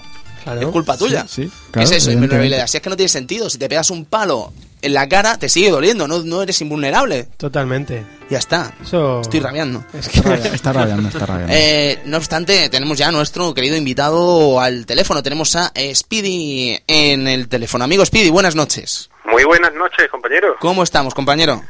Pues aquí con ajo, un crucifijo en la mano y todas esas cositas. Sí, ¿no? más bien tener cuidado, porque esa es otra discusión de las clásicas de, mm, ¿cómo diríamos, no? Boomerang contra navaja de Steve Rage. Eh, también estamos hablando de eh, cu- eh, anillo con chincheta o puño americano, ¿no? Del Doom, ¿no? Es del Doom. ¿Eso qué era? ¿Un boomerang o un crucifijo? Eso era un crucifijo, hombre. Pero no, no tiene sentido. Tú has sido un colegio de monjas, yo sí. Yo no Yo- cogía el crucifijo, lo lanzaba y volvía. Yo no he visto una monja en mi vida, amigos. Sería, sería un crucifijo australiano. A un crucifijo australiano. Eh, un momento. Speedy, ¿tú qué opinas? Hombre, yo opino que ese crucifijo era muy raro. Como pronto era muy raro. Era raro, sí que es verdad. Como pronto para era muy raro. empezar, para empezar. Sí, sí, sí, totalmente de acuerdo. Sabiduría en estado puro. Amigos, pide, antes de empezar con la intríngules de Super Castlevania 4, yo quiero preguntarte, ¿cuál es tu Castlevania favorito? Pues le estamos dando con la tecla precisamente hoy. ¿Ah, sí? ni más ni menos. ¿Más, cuatro. más que Symphony of the Nights? Sí, sí, de, de calle. Yo, yo lo que pasa es que yo tiro por el, por el clásico estilo de avanzar y pegar. Si bien el Symphony me parece una maravilla, Sí. pero pero tengo anteriores incluso preferidos a ese, ¿sabes? Y, y el 4 sin duda alguna, o sea, me quedo de calle. No, no, me parece maravilloso, ¿eh? me parece una opción maravillosa, más que nada porque es un juegaco indiscutible, por Es supuesto. que, es que para mí fue una bofetada en la cara, en plan de "Se- espabila que esto es lo que da de sí Super Nintendo. Sí, sí, sí. sí. Y además, eh, cosas, Speedy, que yo te quiero consultar, a ver qué te parece. ¿Cómo es posible que no se aproveche el tema del látigo en ocho direcciones más en toda la historia de, de Castlevania? Eh, es raro, o sea, lo, lo más, si mal no recuerdo, en el de X68000... Pod- sí, en diagonal. Podías tirarlo en diagonal hacia abajo, creo, que, creo que era. Y en el salto, además, ¿no, Edu? Si no me equivoco. Sí, en salto diagonal hacia abajo y podías manejarla. Claro, pero nos faltan siete. Pero falta, efectivamente. Eh, En el Bloodline me parece que también podías tirarlo hacia arriba para balancearte y poco más, ¿no? Sí, eh, y también en salto en diagonal para abajo, si no, no recuerdo. Y, y yo cuando vi que, que en el, en el Symphony, en ese, en ese prólogo, podían mover el látigo igual, decía, ay, qué maravilla, si esto Sí. sí, sí, si lo aprovecharan en un futuro, pero... Pues sí, pues sí. Y además, mm, Bueno, no, eh, por cierto, en el, en el... ¿Cuál era? El segundo que salió en Game Boy Advance, el, el Harmony me parece que era, ¿no? sí, el Midnight Concerto, el Harmony of Dissonance. Ta- me encanta el nombre japonés, perdonad, Sí, eh, sí, ese. sí. No es que sea un detalle fucker, es que me gusta mucho. Midnight Sí. Concerto. Está bien, está bien. El nombre japonés es buenísimo. Sí. También ¿Qué- podían mover el látigo igual, es verdad. Ya, lo que pasa es que ese juego, amigos Speedy, tenía... brr, No, pero no está mal. A mí me gustó. Sí, sí. a mí la música, por ejemplo, es que no me Sí. gustaba. Ya en un Ah. Castlevania, si Sonaba- me falla la música... brr, Sonaba a lata, ¿verdad? no sé, es como la banda sonora de Streets of Rage 3, ¿no? No, eh, más bien era extraño porque normalmente son esas bandas sonoras, normalmente la de Castlevania, que, que se suelen recordar o se suele, suele estatalearlas, pero en, en caso de Harmony no Na, había na, ninguna. na, na, na, Sí, Solo, era- solo la principal, no, No, quizá. no había melodía pegadiza así que se quedara grabada, ¿eh? No, sí, eso, Mm, el tema de la música sí. Lo que pasa es que ya te digo, yo, yo tengo un buen recuerdo de haberlo jugado y me, me- quizá el personaje para, para mí perdió un poquito así de. El de Just está bien. No sé, ¿no? Lo vi un poco. Just está Hombre, la capa eh, esa y no sé. Eh, Es muy, es muy, es muy Michiro Yamane, ¿no? Pelo blanco, largo. Sí, ah. No, eh, Kojima, Yami Ah, Kojima. ah, eso, Ayami Kojima. Michiru Yamane, Michiru Yamane también, compositora. Sí, sí. Eh, sí, no, es muy, muy clásico de ella. La verdad es que yo, yo me esperaba un Belmont más, más como Julius después. Más hombre, Sí. dilo todo, más Más- hombre. más hombre. más hombre. Porque si algo tenía este Simon Belmont, el de las portadas, es que era un verdadero hombre hecho y derecho. Y decías, es que el de la portada europea debe estar mal. Pero después veías el de la japonesa y decías, ojo, Cuidado. un true, un true hombre. Sí, sí, sí. es que el, el Super Castlevania 4, cuando empezabas, que se veía el tipo así enfrentado contra en- delante del, del castillo. Pórtico, guau. Eso es demasiado. o sea, eso es para hacerte una camiseta o dos. Totalmente. Sí, sí, sí. ¿Sí o no, Speedy? Camiseta, sí. Claro que sí. Sí, sí, camiseta, sí. Es maravilloso. No, no, y además esa es una escena mitiquísima de toda la saga de Castlevania. ¿Sabes? La veíamos en Vampire Killer, la veíamos en Castlevania 1. lo Sí, de hecho en Castlevania 1 cuando veías al Simon ahí andando tranquilamente para el castillo. Sí, sí, sí. Haunted Castle, bueno, se casaba, ya está. Oye, Speedy, perdón, perdón, Haunted Castle, Speedy, ¿qué, qué te parece a ti Haunted Castle? Pues eh, puede sonar a fanfarrón. No, en absoluto, digo. Pero os digo que con un crédito yo me lo he acabado. Y la versión esta que te caes al vacío y a tomar por saco, ¿sabes? Madre Bueno, mía. Eh, Speedy, has utilizado la palabra fanfarrón. Nosotros utilizamos otra, que es la de Fucker. Maravilloso, Speedy, no, no, de verdad, porque... Genial. mm, Es que lo que pasa que, que la jugabilidad que tiene se basa tanto en, en aquella típica de, de los ordenadores de 8 bits, de ensayo-error, de aprenderte, memorizar, y- y y claro, o sea, para Sí. mí era como encontrarme con un Camelot Warrior de Dynamic o algo así, muy parecido. ¿Qué pasa, Sergio? Que te ha dado un, te ha dado un cólico. Speedy, sabes tocar mi fibra. No, no, pero vamos, que, que sí, sí, pero yo creo que, amigo Speedy, una hipoteca te has pagado con el Haunted Castle para aprenderte la metodología del juego.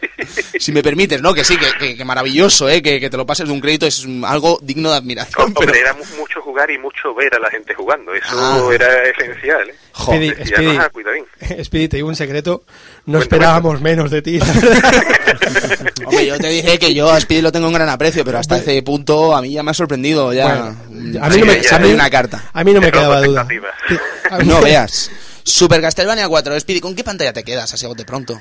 ¿Te suena ¿Con alguna qué así? pantalla? Pues bueno, la verdad es que la, la primera supone el golpe de efecto, eso para empezar, ¿no? Con esa, el- la música era el tema de Simón, ¿no? El que Sí. sonaba ahí, que, que- que es brutal, ¿no? Pero, pero aquella que ya hace en alarde, que no recuerdo cómo se llama la fase, que hace alarde ya la, la Super Nintendo de rotaciones y de Ah. de- Creo que todos pensamos la misma que en la cuarta pantalla. la pantalla, la, La la cuarta. otra que, que parece que está dentro de un barril giratorio y, Eso, La eso. cuarta pantalla. Todo es en la cuarta pantalla, es... Es que no me y con esa melodía que, que habéis puesto hace poco, precisamente también. Sí, sí, sí, sí. Brutal, Hagam- brutal. hagamos un asterisco con la melodía y sigamos hablando de esta cuarta pantalla.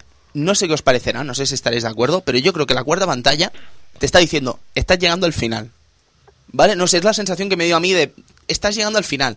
Ni mucho menos. No, no, Se de quedaba rematar, más de medio de- juego. Pero esto es carta, es carta de final de juego. Sí. ¿sabes? Sí, sí. Y te lo digo, por ejemplo, con un juego que ha pasado ahora mismo, que es Vanquish, ¿vale? O sea, te ponen un, un nivel que te están diciendo, esto es el final del juego, flípalo. ¿Sabes? Y, y me dio esa sensación con Castlevania 4, no sé si por el tema que es muy similar, pero ya me entenderéis los que juguéis a Vanquish, pero quiero decir que, que- que es un recurso de final de juego, ¿no? La espectacularidad gráfica de ese momento en que te están rotando todo el escenario. Sí, pero Y, ya no... y además, además hay un detalle muy típico de los Castlevania anteriores del final, que es ese puente que se va cayendo, y eso pasa en esa fase también. Sí, sí, eso es bestial. Que te van persiguiendo unos murciélagos, ¿verdad? Eso es al final, ¿no? Lo de Eso- los murciélagos. Sí, Sí, Sí, creo que pero, está- pero- pero en la cuarta fase, cuando vas andando por el túnel giratorio Sí, ese, y y los van ladrillos cayendo. se van cayendo. sí, Sí. sí. Entonces Eh, parece, pero claro, Eso, eso es Castlevania Adventure, como que me llamo Antonio Pedrabuena, vamos. totalmente. Eso es Castlevania Adventure, Sí, pero la- vamos.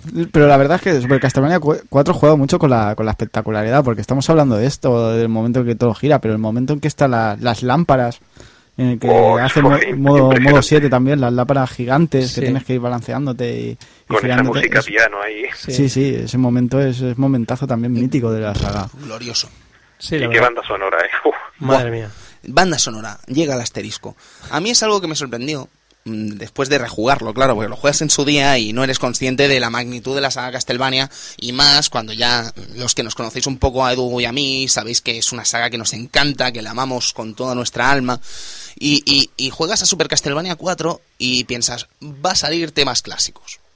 No hay, ¿vale? Hasta que llegas al último momento del juego en que dicen, ahora sí, ahora sí. Y dices, madre del amor hermoso, qué temazos, amigo Edu, qué temazos, ¿no? Sí, Bloody Tears, Vampire Killer y Beginning. Eh, Vaya- vaya caballo ganador, caballo ganador. Sota Caballo Rey, sí. Sí, sí, sí, sí, sí, ni más ni menos. Y luego al final, ese tramo final de la batalla contra Drácula, en el que vuelve a sonar el Simon Dem, dices, este juego, amigos, está hecho con amor, en todos los sentidos. Sí, sí, sí, sí. La batalla final es maravillosa también. Buah. Maravillosa. Eh, estábamos comentando, Speedy, no sé si te sonará, bueno, seguro que te sonará, pero el tema este de que luchas contra Slogra y Gaibon y te cuestan un montón, digamos, ¿no? Porque eres Simon y tal, y, y tú lo que no te imaginas es que los primeros enemigos de Symphony of the Night van a ser ellos y te los vas a cargar como te dé la gana. ¿Sabes? Exactamente. Es una cosa, yo creo que nos viene a dejar patente, como bien comentábamos antes, que Alucard está a otro nivel. Pues sí. Al, sí, sí. al contrario que Simon. Simon es un simple humano, que por mucho Vampire Killer lo que tú quieras, pero tela, ¿sabes? Luego en Rondo Blood también salían, si no me equivoco. Pero en este caso es una cosa curiosa, además. No sé, a mí me resultó curioso. Sí. Eh, la verdad que el tema de, de enemigos finales y tal, antes habéis comentado otra, bueno, a mí, por ejemplo, yo venía hipeado por el, por, porque salía Frankenstein, ¿vale? Lo había leído y tal. Sí. Y esperando Frankenstein, Frankenstein, que creo que sale en la octava, en la novena, no me acuerdo. Bueno, el caso es esto, que me encuentro con Frankenstein, tío, y dices, vaya, Ya. vaya un Frankenstein, colega. y es que además, es que además, después de jugar al Haunted Castle, Claro, es que o era el X68000. El Hunter Castle tenía un el, de- Castlevania. El de X68 era dificilísimo, el, el Sí, Funky. Sí, No, entonces digo el del Haunted Castle, El que enorme, también tenía ¿no? tela. Que No, no, pero digo el enorme. el enorme, Buah, El enorme de, de Haunter. Sí, Hunter. Castle. Madre mía, Pero- eso sí que es un Frankenstein. Yo vi el de Super Castlevania 4 y dije, bueno, está Claro, bien. tío, pero, pero si es que me dan ganas de darle un besico, ¿sabes? Al pobre. Con el, Eso es un, pro- un problemilla que tenían los, los Final Boss de, de Super Castlevania 4, que no eran muy difíciles, que digamos. No, ¿verdad? Sí, se los llevaron todos al Super Protector. Salvo la Efectivamente. muerte, anda que no. To- toda la dificultad se la llevan a Super Protector. Sí, sí, sí. sí. Está pidiendo a gritos un club Vintage TV, el Super Protector. Ese, ese perro que está comiendo la basura no te atacará por la espalda, ¿no? Los mi, enem- mi otro favorito de Super Nintendo. Hombre, pues los, sabes, los David, enemigos no irán a dispararte, no irán a tocarte solo, ¿no? Si te Que toca no mueres, ¿verdad? Sí. Si coges el alma buena, no la pierdes, ¿no? Bueno, ya, ya hablaremos Ya de, hablaremos, de sí, Contra sí. 3, no os Qué, preocupéis. qué juegazo. Qué juega. maravilla. Pues sí, es sí. un juego para verdaderos hombres. Hombre, caballeros. Caballeros. Bueno, amigos, hablábamos de los monstruos finales. Sí. También la momia, ¿qué os pareció la momia, amigos? La momia, es verdad, que tiraba así sus cintitas y demás, Las ¿verdad? vendas aquellas, ¿os Y, acordáis? y- y desaparecía y aparecía en otro lado cuando Sí. le daban más de, de cuatro golpes, creo. Sí, Malo recurrente. Sí, a- hombre, a mí el personaje, ese malo me, me gustó bastante. A mí me la mola. verdad. claro. Pero Con su quejido extraño ahí que soltaba. sí, sí. ¿Cómo sonaría eso en Mega Drive? ¿Cómo sonaría No, Mega no Drive? podría llevarlo. No, casi que no suena. A, a mí también el que me gustó un poco fue el de lodo. El de lodo. Ah, el de lodo, sí, tío. porque es muy grande, le empiezas a pegar y rollo modo 7 se va haciendo Es pequeñito. cierto, Pequeño, sí. Cierto, cierto. A mí, Lo que yo no, yo no entendí bien, ahora cuando lo he jugado, no entendí bien eso. O sea, que- ¿realmente qué hace? ¿Se aleja o se está haciendo pequeño? Mm, yo creo que con el látigo que- le estás es que quitando trozos subnormal, de barro, pero- ¿sabes? No sé si Sí, es es, lo que- lo como que los entiendo. muñecos de barro de, que te encuentras al principio de la pantalla 3. Que se carga, se que carga. se van dividiendo un poco, Sí, pues sí, más o menos. Ah, y, el frame rate dice adiós, adiós, adiós. Sí, sí, sí. Pues a esta normalmente cuando tú le das va desprendiendo rocas. Sí. Y yo siempre he dicho más que de lodo, había, había entendido que era un golem de piedra. Sí, Ah, bueno. mira, tío. ¿Ahora qué? Speedy, Speedy, amigo, eh, ¿con qué subarma te quedas? ¿Con, con cuál, cuál es- encuentras más útil? Pues la, la cruz. La- de sí. calle. No hay, no hay discusión aquí. No hay ¿no? discusión, amigos. La cruz es esa que podía darles así con un solo disparo, dos golpes a Drácula, ida y vuelta, eso era esencial. Eso hay que comprarlo, eso. ¿Dónde lo venden? Sí, sí, sí, sí. No, además se nos ha olvidado comentar el cajoncico. Pues no sé qué nombre tiene aquí, qué nombre le pusimos, pero el, cajo- el cajoncico. El cajoncito. Cajoncito. Sí, yo- yo, porque me lo explicó Susana, ¿sabes? Entonces, claro, el cajoncico pues tiene que ser maño. Es un ítem que lo coges por un 2. Yo no sabía para qué servía. Para potenciar. Ah, sí. Pues tiras dos a la vez, ¿sabes? Claro. En vez de tirar uno, tiras dos a la vez. Claro, es lógico, pero si no lo sabes, no, lo por- adivinas ni y- flipando. Y por tres había, ¿no? También, sí. Sí, sí. Eso- Pero, y además, si cogías después otro ítem, perdías el 3. Claro, eh, pilla tú el agua bendita. Pues, pues me acabo de enterar ahora, Por ¿eh? Yo, Ya, es que a veces yo, pasa esto. yo ¿no? pensaba que era por el tiempo, que Ay, para algo ralentizaba el tiempo. Claro, para algo sirven los libros de instrucciones. Ah. A, a nadie le molará el agua bendita, ¿no? No, es que- a- aquí no, en el rondo hacía mucha falta, pero aquí... Aquí es que, guau, es Que es un ridículo. poco, un poco ridícula, ¿no? Es La- que parecía, parecía que había un contubernio entre Capcom y Konami para hacer que el agua bendita fuera una mierda en el Makaimura, en el, en el Ghosts and Ghost, y que también fuera una mierda en el aquí en el de esto. Yo creo que hay, que hay cosas, problemas de religión ahí, eso de bendita cristiana el agua, no hace nada. Mm, No, no, desde luego. Bueno, yo, eh, antes de acabar con el tema Super Castlevania 4, que si me vais a perdonar, creo que nos hemos quedado a gusto, La verdad que sí. Eh, algo que se me ocurre así a bote pronto es que, sin duda, creo que es uno de los mejores juegos del principio de Super Nintendo. Es uno de los juegos más legendarios que han pisado la Super Nintendo 16 bits. Sí, no sí, sé si sí. estaréis de acuerdo. Y además, creo que pasarían muchos años hasta que viéramos otro, dejando de lado el de X68000, que es bastante desconocido, por desgracia. Yo creo que pasarían muchos años hasta que viéramos un, un Castlevania a la altura de este Super Castlevania 4. Más que nada porque el Vampire Kiss, dentro de sus virtudes, que las tiene, Edu, por mucho que me hagas que no con la cabeza, las tiene, no es el Rondo Blood. Después de, de jugar a Super Castlevania 4, cuando pone Vampire Kiss, te queda Uf. el regusto amargo de que No- es no esto se que, estoy ¿eh? jugando. No, no, evidentemente es mucho peor que Super Castlevania 4 por muchísimos motivos, desde el aspecto musical al aspecto jugable. Hombre, musicalmente Bueno, se, musical escucha- está muy se bien, escuchaba muy sí, bien, verdad. pero claro, el juego era mucho más lento. Richter no se movía como se movía Simon. No, no, no. Y Pero bueno, 16 megas, ¿eh? Al lado de, de los 8 del Super, ¿eh?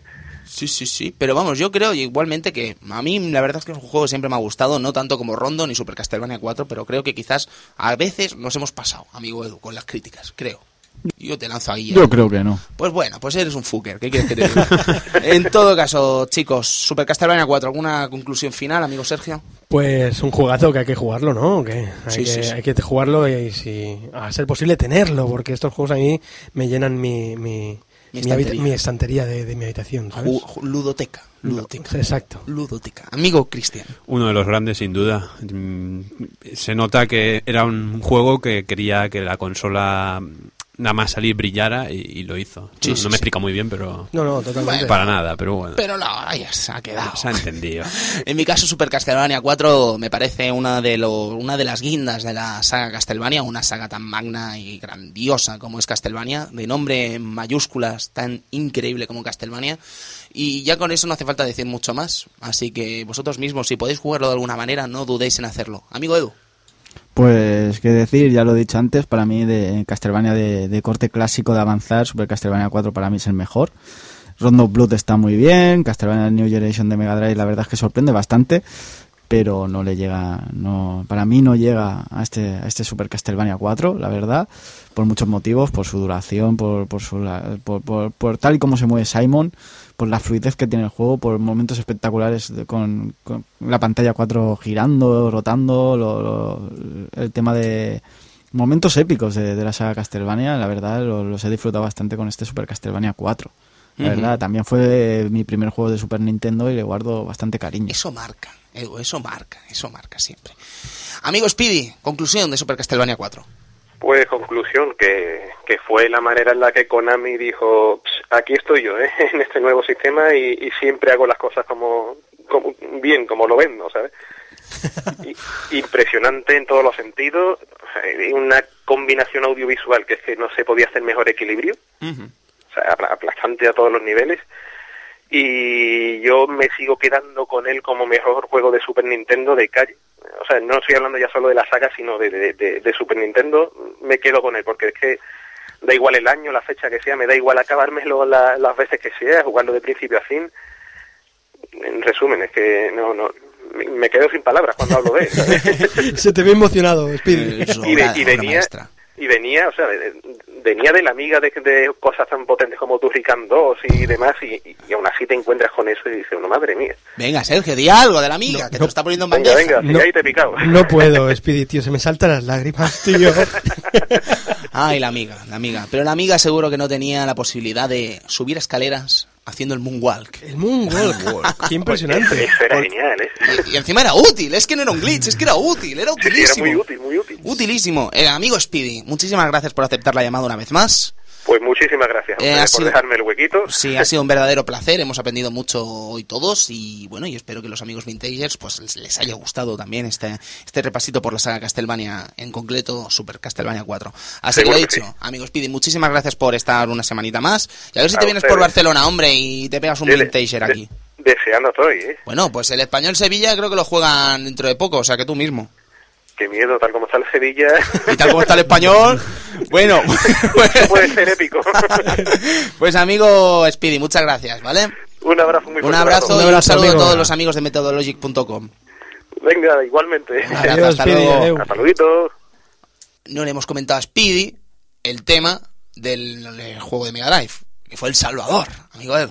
Lo hacen. Oh. Pero bueno, no pasa Ay, nada. es verdad, es verdad. ¿eh? Bueno, pues no sé si nos queda mucho más que decir sobre Super Castlevania 4. Yo creo que no queda mucho más que decir al respecto. Así que, chicos, por favor, si podéis jugarlo, de verdad, jugadlo y disfrutadlo, porque lo vais a flipar con el juego.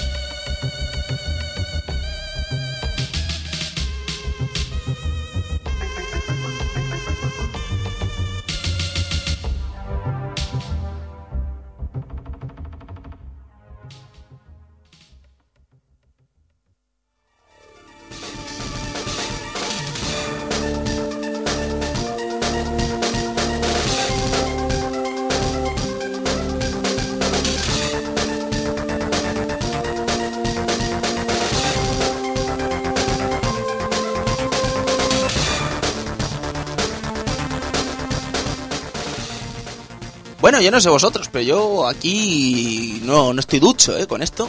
¿Con qué? Con. Gunstar. Me encantaría Hero. estar más, mucho más ducho de lo que estoy, pero no de esto. Yo estoy, estoy que, que es un juegazo. Sí, sí, sí, sí. Eso, eso sí que lo sé yo. Es un juegazo, es Tresur. Es un tesoro, es un tesoro. Sí, sí, sí. Eh, hostia, después de jugar a varios juegos de este estilo, te das cuenta que un Star Heroes marcó. Sí. Marcó. Y sigue marcando, Sigue sí, marcando, sí. ¿eh? Yo confío totalmente aquí en nuestros compañeros eh, Edu y Cristian, que ellos también han- son verdaderos maquinones jugando este juego. A ver si se ponen de acuerdo en si uno es rojo, el otro es azul. Estamos de acuerdo. La Mega Drive no podía con dos paletas de colores. Ahí está. Siempre acabáis con lo mismo. Sí, bueno, el caso, el caso es esto, que Gunstar Heroes es un juegazo. Sí, Así sí. que aprenderemos mucho. Sí, y además, Sergio, yo creo que tú y yo deberíamos juntarnos y pasarnos el juego en nivel azúcar, ¿sabes? O sea, Nivel azúcar, son nivel principiante, Cocainen. Eh, Ellos están en nivel Berserk. Sí, sí, pues nosotros Sí. en nivel azúcar y bueno, azúcar. el juegazo. Chicos, Gunstar Heroes, que lo probéis, ya está.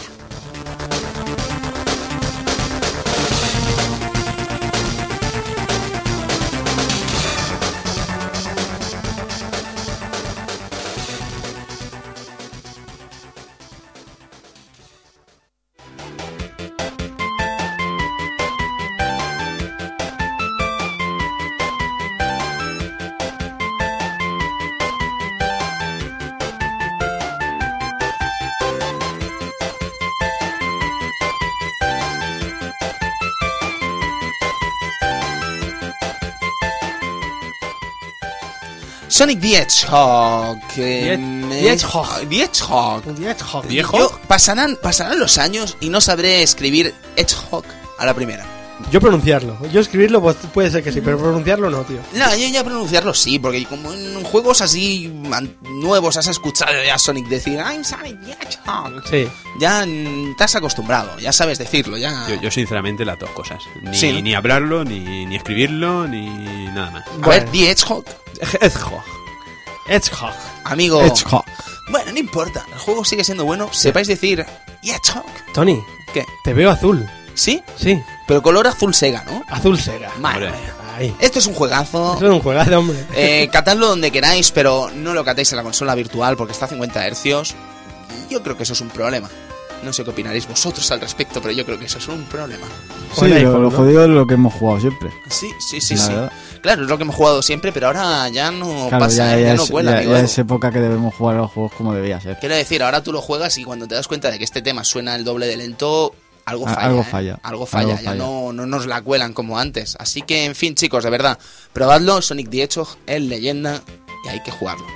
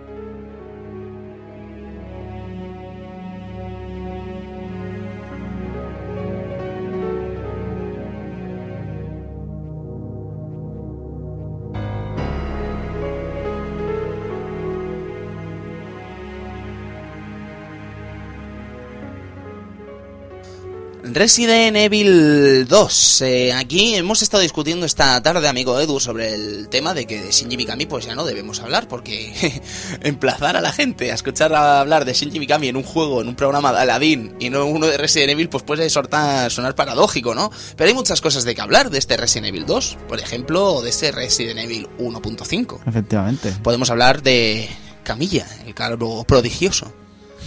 Es que me es hablar mucho, ¿eh? Pues sí. Hideki Camilla, tío. Sí. Es que eso es un crack y aún hoy él liza con cosas como Bayonetta en Platinum o Devil May Cry en su día. Efectivamente. En fin, eh, no os preocupéis porque habrá muchas cosas de las que podamos hablar de Resident Evil 2, obviando el tema de Shinji Mikami, a no ser que nos dé por hablar de Shinji Mikami en la época de Resident Evil. No os preocupéis, algo tenemos de que hablar y será un especial largo y esperemos que con muchos invitados, muy interesantes, seguro que sí, y lo vamos a pasar muy bien en esta noche de Navidad. Navidad. Navidad, Navidad. Navidad con, con olor a zombie. Con olor a como, zombie. como aquí. Con lo ha muerto.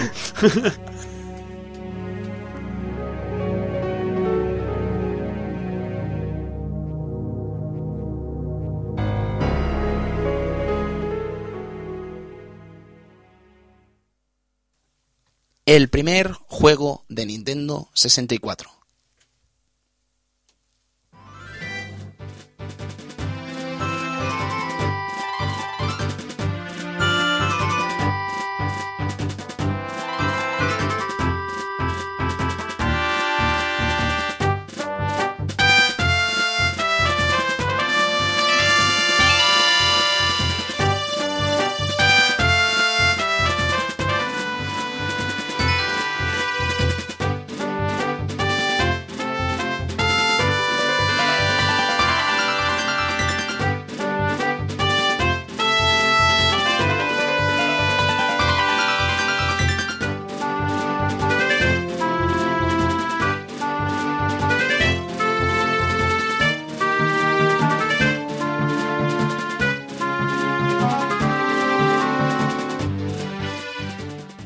Ocarina of Time, amigos y amigas. ¿Y tú de el mejor juego de la historia. Sí, señores. Ocarina of Time. Para muchos el mejor juego de la historia. Para otros tan solo un juego gafapasta. Porque como no lo han jugado, pues lo descalifican de la mejor manera que se creen ellos. Oye, un momento. Sí, sí, Ocarina of Time. Y no sabes cuándo para esta canción, amigo Tony Chan. No lo sabes. sí, sí. oye, ¿quién es este? Este es Chache, que es ex de Arcadia Gamers y bueno... ¿Quién y es este? Tony, No. ¿quién es este? ¿Quién es? Este es Sergio Márquez. es- Hombre, Hola, encantado. ¿Qué encantado. tal? No- un placer conocerle. Sí, Bueno, por fin, ¿eh? Ya era hora, ¿eh? Sí, Qué sí. aburrimiento escuchar el Club Vintage y siempre lo mismo. Uy, si no avanza nunca esto. No avanza de Me generación. gustan Heroes, el Castlevania, lo otro. ¡Oh! Por fin, ¡Qué Ocarina. hastío, qué hastío! Qué cansino. Tú que Oh, querías escuchar este programa exclusivamente, amigo Chache. Dime, perdona. Querías escuchar exclusivamente este programa. No quieres escucharlo, quieres estar en el programa. Estaré en este programa. Es que tienes si que nada estar. me lo impide. ¿Quién te Y lo espero, por vuestro bien, que no incumpláis vuestro deber No, de, de- no, no, de- no, de no, no, no, disfrutar no. de ese juego hasta el fin. No, no, hasta no, no. el fin, ¿eh? Yo me he puesto que esta Navidad me paso el Ocarina of Time Bueno. y paso, paso de la del Templo del Agua como que me llamo Piedra Buena. Es que no, no está bien esto. Que pasarme este juego. Shigeru Miyamoto, Isao Numa, Koji Kondo, toda esta gente entrarán en el debate. Sí, sí, sí. Habrá sí. demasiado de qué hablar. Ese programa Sí, puede ser el más largo del Club Vintage, yo creo, ¿eh? Bueno, pero es un, Bueno. va a ser un programa muy, muy interesante. Yo creo que sí que va a ser el programa más largo. Sí, porque es ya. Vale, vale, perfecto. Es uno de los juegos catalogados como mejores de la historia. No creo que exageremos y decimos que está catalogado como, ¿sabes? O sea, es un juegazo como la copa de un pino. Es un Sí, juego que señor. todo el mundo ha de jugar, un juego que todo el mundo ha de disfrutar, un juego en definitiva, chicos, que vais a tener dos semanas para poder jugarlo en, la- en el panón navideño. O sea que no hay excusa. No, Pero esto es 2011 ya, ¿no? 2011, sí. Claro. Qué ¿Por qué? bonito. Yo, mira, yo hasta el año que viene no lo jugaré, tío. Qué eh, chiste más estúpido. Es el chiste, ¿eh? Como que disfraces. Pero no, Eh, tú toca. No, no es para la primera semana de diciembre, es para la última. Ah, la el año que viene Bueno, tal. Venga. Hablamos- Ocarina habla- of Time. Ocarina of Time. Ya está. Ocarina of Time, chicos. Master sí, sí. Quest también, ¿no? También. Habrá que meterlo todo en el mismo saco. 64 digo yo. DD, claro, el Club Vintage sirve para estas cosas. O sea, ¿dónde, ¿dónde vas a hablar de la 64 DD, amigo Edu? Efectivamente, aquí, el Club Vintage. ¿Dónde vas a Sa- hablar de, Satellaview. de la Satellaview? Exactamente, tienes que ¿El hablar Edu, aquí. el Edu también se lo va a pasar? El Edu no se la ha pasado. No, no se la ha pasado. No, yo vi cómo se lo pasaban. eh, Ah, es eh, verdad. Hoy 12. también, también lo hablaremos de ello, también hablaremos de ello. Sí, Endurances. Endurance, endurance. Técnicamente el Edu la ha pasado entonces. Bueno, chicos, dejados este punto, nos vamos.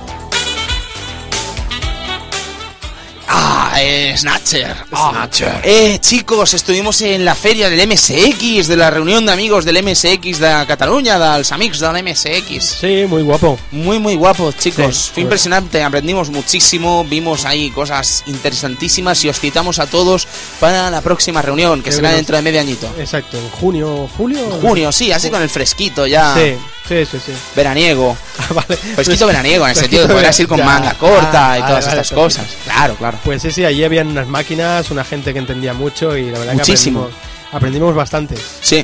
Sí. Y además vimos unas cosas, unas MSX así eh, tuneadas, ¿vale? Muy chiquititas, que solo metías los cartuchos. A mí me impresionó. Llámame, llámame simple, pero a mí me impresionó. Sí. ¿Sabes? Le conectabas ahí un, un- un teclado random, Edu, y tenías un MSX entero para ti. Ahí, ahí, tuneado todo. Tuneado. ¿Pero estaban a la venta o...? No, No, supongo que sería uso creo particular. que sí, esto se lo habían hecho ellos ahí. Pero es para decirle, son da- dame máquinas. precio, dame precio, dame precio y a Sí. ver Eh, cuánto. Tenía dos slots para los cartuchos y, y después pues entradas para, para mandos y tal, ¿sabes? Sí, sí, era fantástico. Genial, ¿eh? Eh, chicos, no, de verdad, si queréis aprender de una plataforma, por desgracia, no sé si decir por desgracia desconocida en el sentido de que diréis, "Mm, desconocida para ti, Tony, puto ignorante, pudiera ser.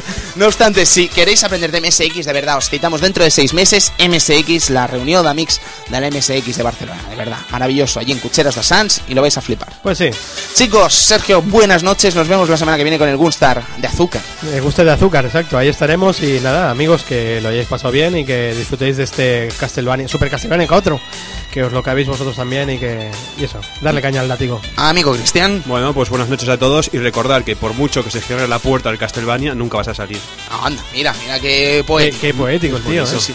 Amigo Edu, te he visto con ganas de hacer un especial de Castlevania. Con muchas ganas, con muchas ganas, la verdad. Bueno, pues no digas nada, No mejor diré- cállate. Sí, mejor me callo. Aunque la culpa fue mía y solo mía. Eh, Cosas que pasan en Arcadia y que seguimos arrastrando. No obstante, Edu, buenas noches. Buenas noches. Servidor de ustedes también que se despide. Buenas noches, amigos. Eh, muchas gracias por haber estado esta semana aquí.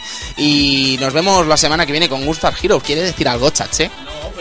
No, me están señalando tus compañeros. Es que yo no, no, no despido a impresentables, quiero decir. No. Mm, bueno, adiós, chache. Bueno, pues nada, yo solo quería hacer un comentario. Se acaba la canción. No, pero venga, dilo, eh, si Ya, ya, le da damos igual. otra vuelta. Por, por primera vez estoy en la parte baja de esta mesa, Ujú. En una silla muy baja, y he descubierto que después de cinco años, debajo de esta mesa, hay pegadas cosas extrañas. en el reverso de la mesa. Es algo digno de investigar.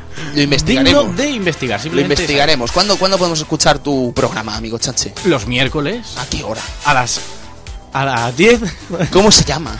Ufagats al río Sec. Y es un programa de Que humor, vendría a decir Oh. ahogados en el río Sec, porque es un nombre propio. Claro, pues no puedes traducirlo. Es como Josep Carot Rubira no es José Carot Rubira. pues, Exacto. Claro. Efectivamente, bien, Ah, Antonio, bien. Veo que tus estudios de periodismo están dando su Están fruto. fluctuando, sí. Me alegro mucho por ti. Fantástico. Chache, buenas noches. Adiós. Hasta el día de Locarina. Adiós. Adiós. Y servidor de ustedes que también se despide, por favor, señores, vuelvan la semana que viene con nosotros. Tengan cuidado al volante y tengan cuidado también con los atacones navideños, porque esto empieza ya a ser serio. Cuidado, chicos. Buenas noches y hasta la semana que viene. Gunstar Heroes. Adiós. Adiós.